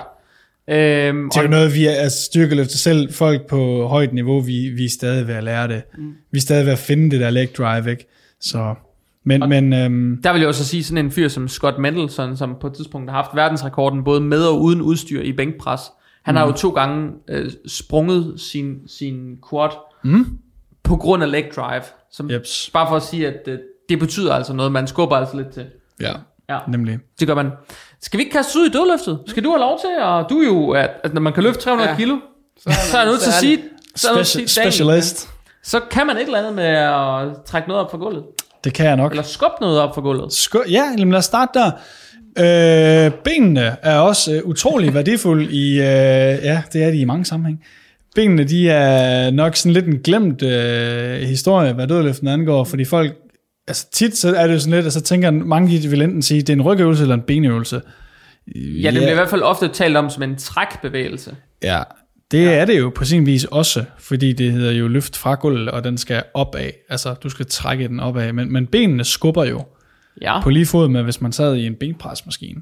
Ja. Og det er jo i virkeligheden en kunst, at øhm, der, det kræver det jo ligesom også, at man kender sig selv, og der er en dygtig træner nok et rigtig godt sådan asset at have, der kan sige, dine, øh, nu siger jeg leverages, så jeg ved ikke hvad det danske ord er for det, det er nok biomekanik, altså din, din, din sådan, dine komponenter, sådan lemmer, din, din lemme sammensætning, øhm, Godt ord. det var vist også nyt. Men, men øh, hvordan, altså ens længde på lemmerne, den, den øh, dikterer jo ligesom, hvordan man skal sætte sit dødløft sammen. Alt efter, om Ja, det er konventionelt rigtigt. eller sumo naturligvis. Apropos vores snak om øh, Annas lange ben og lange arme. Ja, Ja, men mest lange arme. ja, faktisk. Så kortere ben. Ja, og du synes, du har kort ben. Men vi har faktisk kort ben. Ja. Måske. Relativt. Relativt i forhold til din højde. Ja. ja. Men lær at bruge benene, og sørg for, at øh, trækket med armene og overkroppen fra gulvet øh, er i sådan takt med benene. Fordi det er det der sådan øh, sammensvorne træk, der ligesom giver et fuldendt kraftudbud, om man vil. Mm. Øh, fordi mange de tænker, at øh, benene de skal bare sørge for, at hofterne kommer så langt ned som muligt, fordi så kan de øh, få det mest op, og sådan oprejste træk med ryggen. Giver det mening? Ja, men det, giver, og, det, og, det kan og det fungerer ikke i praksis. Så hæver man bare hofterne for at kunne komme til træk i den. Lige præcis. Ja. Og så er det, man har det der øh, hvor hoften skyder, og man så kan få den der katteryg, fordi man får, Ja. ja. et, altså, det kan vi også, det er også en helt anden snak, det der med, hvad en neutral ryg er, det er jo sådan en range på en eller anden måde, Øh, noget, Daniel, din træner, han er virkelig god til at overbevise folk om, at øh, det der med, at man skal have en fuldstændig kosteskaftsrang ryg, når man dødløfter, det er fucking horse shit. Ja. Nu er jeg en af dem, der løfter med en lille smule rundet ryg, øh, som konventionel løfter, og det er intet problem. En, en neutral ryg, det er øh, en, altså, det er en sjov størrelse. Det er et spektrum. Ja, det er et spektrum, og det er også en individuel ting, hvornår en rygsøjle den er neutral for den enkelte. Jeps. Se bare sådan en, som, og i, i godt eksempel i sumo, øh, Jamal, Jamal Browner, øh, en af de bedste sumo-dødløftere i hele verden. Øh, en lille bitte smule runding på ryggen, om end det så er sumo. Øh, Instagram ham, dem der ikke kender ham, I kan se det med det samme. Jamal Browner. Øh, men jeg tænker også, øh, noget af det, jeg ser rigtig, rigtig ofte, der bremser folk, både i sumo og konventionel, det er, at de ikke holder stangen tæt ind til kroppen igennem Ja. hele løftet. Og der er der sådan en, en glidende overgang for det med benene til det, fordi det er tit og ofte, når de skal have den over knæene, så vil de sådan automatisk forsøge at låse knæene ud, for både at få øh, kroppen rejst op hurtigst muligt, men også for sådan at, at komme væk fra, at stangen kommer i, altså at de kommer i vejen for Ja. ja. stangen, og det er faktisk en rigtig stor fejltagelse. Ja, for man kan ikke øh, komme i vejen for stangen. Nej, det kan du ikke. Nej, for så taber du den bare. Ja, Ja, altså det det, det er, hvad der sker. Så ender den med at sidde stille, og så, så er du nødt til at smide Jeg har aldrig set det ske. Jeg har aldrig set nogen knæ, der pludselig stak længere ud. end- Det kan ikke lade sig gøre. Nå, for så ligger du den op på knæene, og så skal du hitch, den der stær- øh, klassiske strongman hitch, som i øvrigt ikke er tilladt i, øh, i styrkeløft. Men, men øh, sørg for at gøre en dyd af at komme så tæt på stangen som muligt, men pas på med at have for skarp en vinkel på skinnebenene, øh, når I starter fra gulvet, fordi så er det, at man er nødt til at tage stangen lidt frem, mm. øh, og det vil man gøre automatisk, fordi der er, altså alt efter hvor lang dine ben er, så er der bare sådan en bestemt vinkel, du bedst kan trække fra, og det kan kroppen sådan selv bestemme. Lidt ligesom det der med at hoften, den hæver sig til det punkt, hvor du er stærkest, som altså udgangspunkt fra. Ja. Øhm, men sørg for, at det, det kan godt koste nogle skinneben og nogle blå mærker, det er jeg klar over, alt efter hvad, man, hvad, for- hvad for en stang man bruger. Men, men sørg for at holde stangen så tæt ind til kroppen som muligt på alle tidspunkter. Fordi hvis man bare har den sådan svævende øh, fra sig et par centimeter, Ej, det et kan gøre en er verden til forskel. Fordi ja. du skal, du er nødt til at rette den op. Der, altså hvis man spørger sig selv, kan man låse et dødløft ud med stangen væk fra kroppen? Nej, det kan man ikke. Det kan ikke lade sig gøre. Så er du ikke låst det ud. Den vil jo hvile på lårene, uanset hvad, om det så Ja. ja. er sumo eller konventionel, eller hvad pokker det er for en variation. Så sørg for hele tiden at have kontakt med stangen, fordi så bliver løftet altså i gåsøjne så let, som det kan være. Mm. Det, det er nok det, jeg siger oftest til folk, der spørger, ja, om jeg vil hjælpe dem med deres dødløft. Altså, det handler jo om at få vægten ind til ens tyngdepunkt, kan man sige. Ikke? ja, det er jo nok det, der er... Grund, grundlæggende det, det handler om, og, og jeg plejer sådan at give folk analogien med en kran. Altså alle har set de der, Jeps. alle de, de der videoer af sådan en kran, der vælter, fordi de ikke lige har fået justeret ballasten bagpå, og det ser Jeps. forfærdeligt ud. Men det de jo skal forestille sig, det er, at jo mere, jo mere, øh, øh, jo mere vægt, der kommer ud, i, og som skal bæres i kranen, desto mere styrke skal der også ligesom være på, på ryggen, som jo så er det, der egentlig agerer, hvad skal man sige, kontravægt eller ballast. Er det det, der hedder kraftgang arm? Ja, lige præcis. Så derfor handler det jo virkelig om at få vægten så tæt på kroppen her som muligt, ikke også? Øh, men en ting, som jeg jo vil sige i forhold til det der med netop at have de oprejste skinneben, det vil jo være måske i sit udgangspunkt, når man skal frem til barnen, og så starte med at træde frem og skyde, altså og skubbe sine hofter så langt tilbage, som man kan, mm. inden man bukker sig det sidste stykke, mm. øh, eller bøjer benene det sidste stykke for at kunne nå barnen. Men det er tit bare et godt udgangspunkt at have hofterne så langt tilbage, fordi så kommer underbenene naturligt til at stå meget oprejst, i stedet for at man starter med at drive dem langt fremad. Jeps. God pointe. Hvad siger du til det, Anna? Ja, men også, altså her, altså, det er jo sjovt, når man snakker om, når man sådan ser folk, der går ind og laver en 1RM, hvor forskelligt det er, hvor det er tydeligt at se, at nogen de har det helt klart i benene, og så nogen har en styrkefordel i deres overkrop. Jeg synes nogle gange, man kan godt se nogle af de der høje mænd, der tropper op med en kæmpe bred ryg, og så er det så tydeligt, kraner de. Ja, så tager de den lige med ryggen, øh, og så, altså for eksempel, når jeg for eksempel dødløfter, altså jeg synes helt klart, at min ryg er det svageste punkt der. Mm. Så når jeg for eksempel laver dødløft, så er jeg meget fokus på, at, jamen, at det første stykke op til knæen, det er sådan, at hvor jeg presser gulvet væk, og lige snart jeg har ramt knæet, så er jeg fokus på, at jeg skal skubbe min hofte frem mod stangen, så yes. jeg får rettet mig ud. Øhm, Og jeg synes også generelt, jeg ser meget ved kvinder, at igen det her med, at, at de har meget styrken i deres ben. Mm. Så det er også det samme koncept, jeg synes, der går igen der for mange, det der med fokus på, at man først har det her gulvpres, hvor man presser gulvet væk under sig, og så kommer hen og får brugt rumpen i toppen. Mm. Øhm, ja. Hvis I lige holder skansen i et par minutter, så er jeg nødt til at løbe ned og følge noget mere på min p-tid Jamen, hvornår har du pænt til? om 5 minutter. 5 minutter. Vi tager den på 5 minutter. Okay, Det gør vi. Vi tager den på 5 minutter. alright. Skal Øh, vi skal også hjem, alle sammen. Ej, yes. men øh, det er sent fredag aften. Men øh, fuldstændig enig. Altså, jeg lærer jo alle mine kunder, og det er bare fordi, grundlæggende, hvis de skal blive stærkest og kunne udvikle sig hurtigst og mest på deres dødløft, så ligger der noget meget værdifuldt i at lære at bruge benene. Jeps. Øhm, I stedet for at man står og kraner den op fra gulvet hele tiden. Ja. Så jeg plejer faktisk sådan grundlæggende, især med mine kunder, at lære dem, at selvom de tænker på det som en trækbevægelse, så prøv at tænke på det som en presbevægelse. Ja. Jeps. Så lære at finde en hoftehøjde, som altid spiller, og så lære det der med at skubbe i gulv. Ja. Øh, og som du siger, Anna, at op til knæene er det kun et pres, og fra knæene er det et pres, og så en, en, øh, en hofteforskydning, eller hvad man skal sige, en hofteekstension. Ja, ikke og også? en placering for ryggen, for der er jo nogle kvinder, de er meget svejende i ryggen. Ja, Øh, så det der med at finde et, et sted, hvor, hvor fungerer ryggen godt at være i forhold til film. Jeg har fundet ud af for mig over tid, at jeg kunne ikke holde den der rette ryg, jeg havde en idé om i mit hoved, at jeg skulle have. Øh, også fordi jeg har en meget lang ryg. Jamen, så det der med at have den der lille krumning, lidt som vi har været inde på fra start af, det gør Ja. bare, at jeg har et meget bedre afsæt, fordi så holder jeg den, i stedet for at jeg prøver at holde en ret ryg, og så knækker undervejs, fordi jeg ikke kan Nemlig. holde det. Og det er faktisk endnu mere, altså det, det er endnu jo, værre. Ja, Ja, ja, det er endnu værre. så hellere finde den der, hvor man kan mærke, okay, det kan godt være, at min ryg ikke er helt ret her, men der er en lille krumning på, men jeg kan mærke, at her holder jeg altså mm. et godt spænd, og her kan jeg, føler jeg mig stærk i.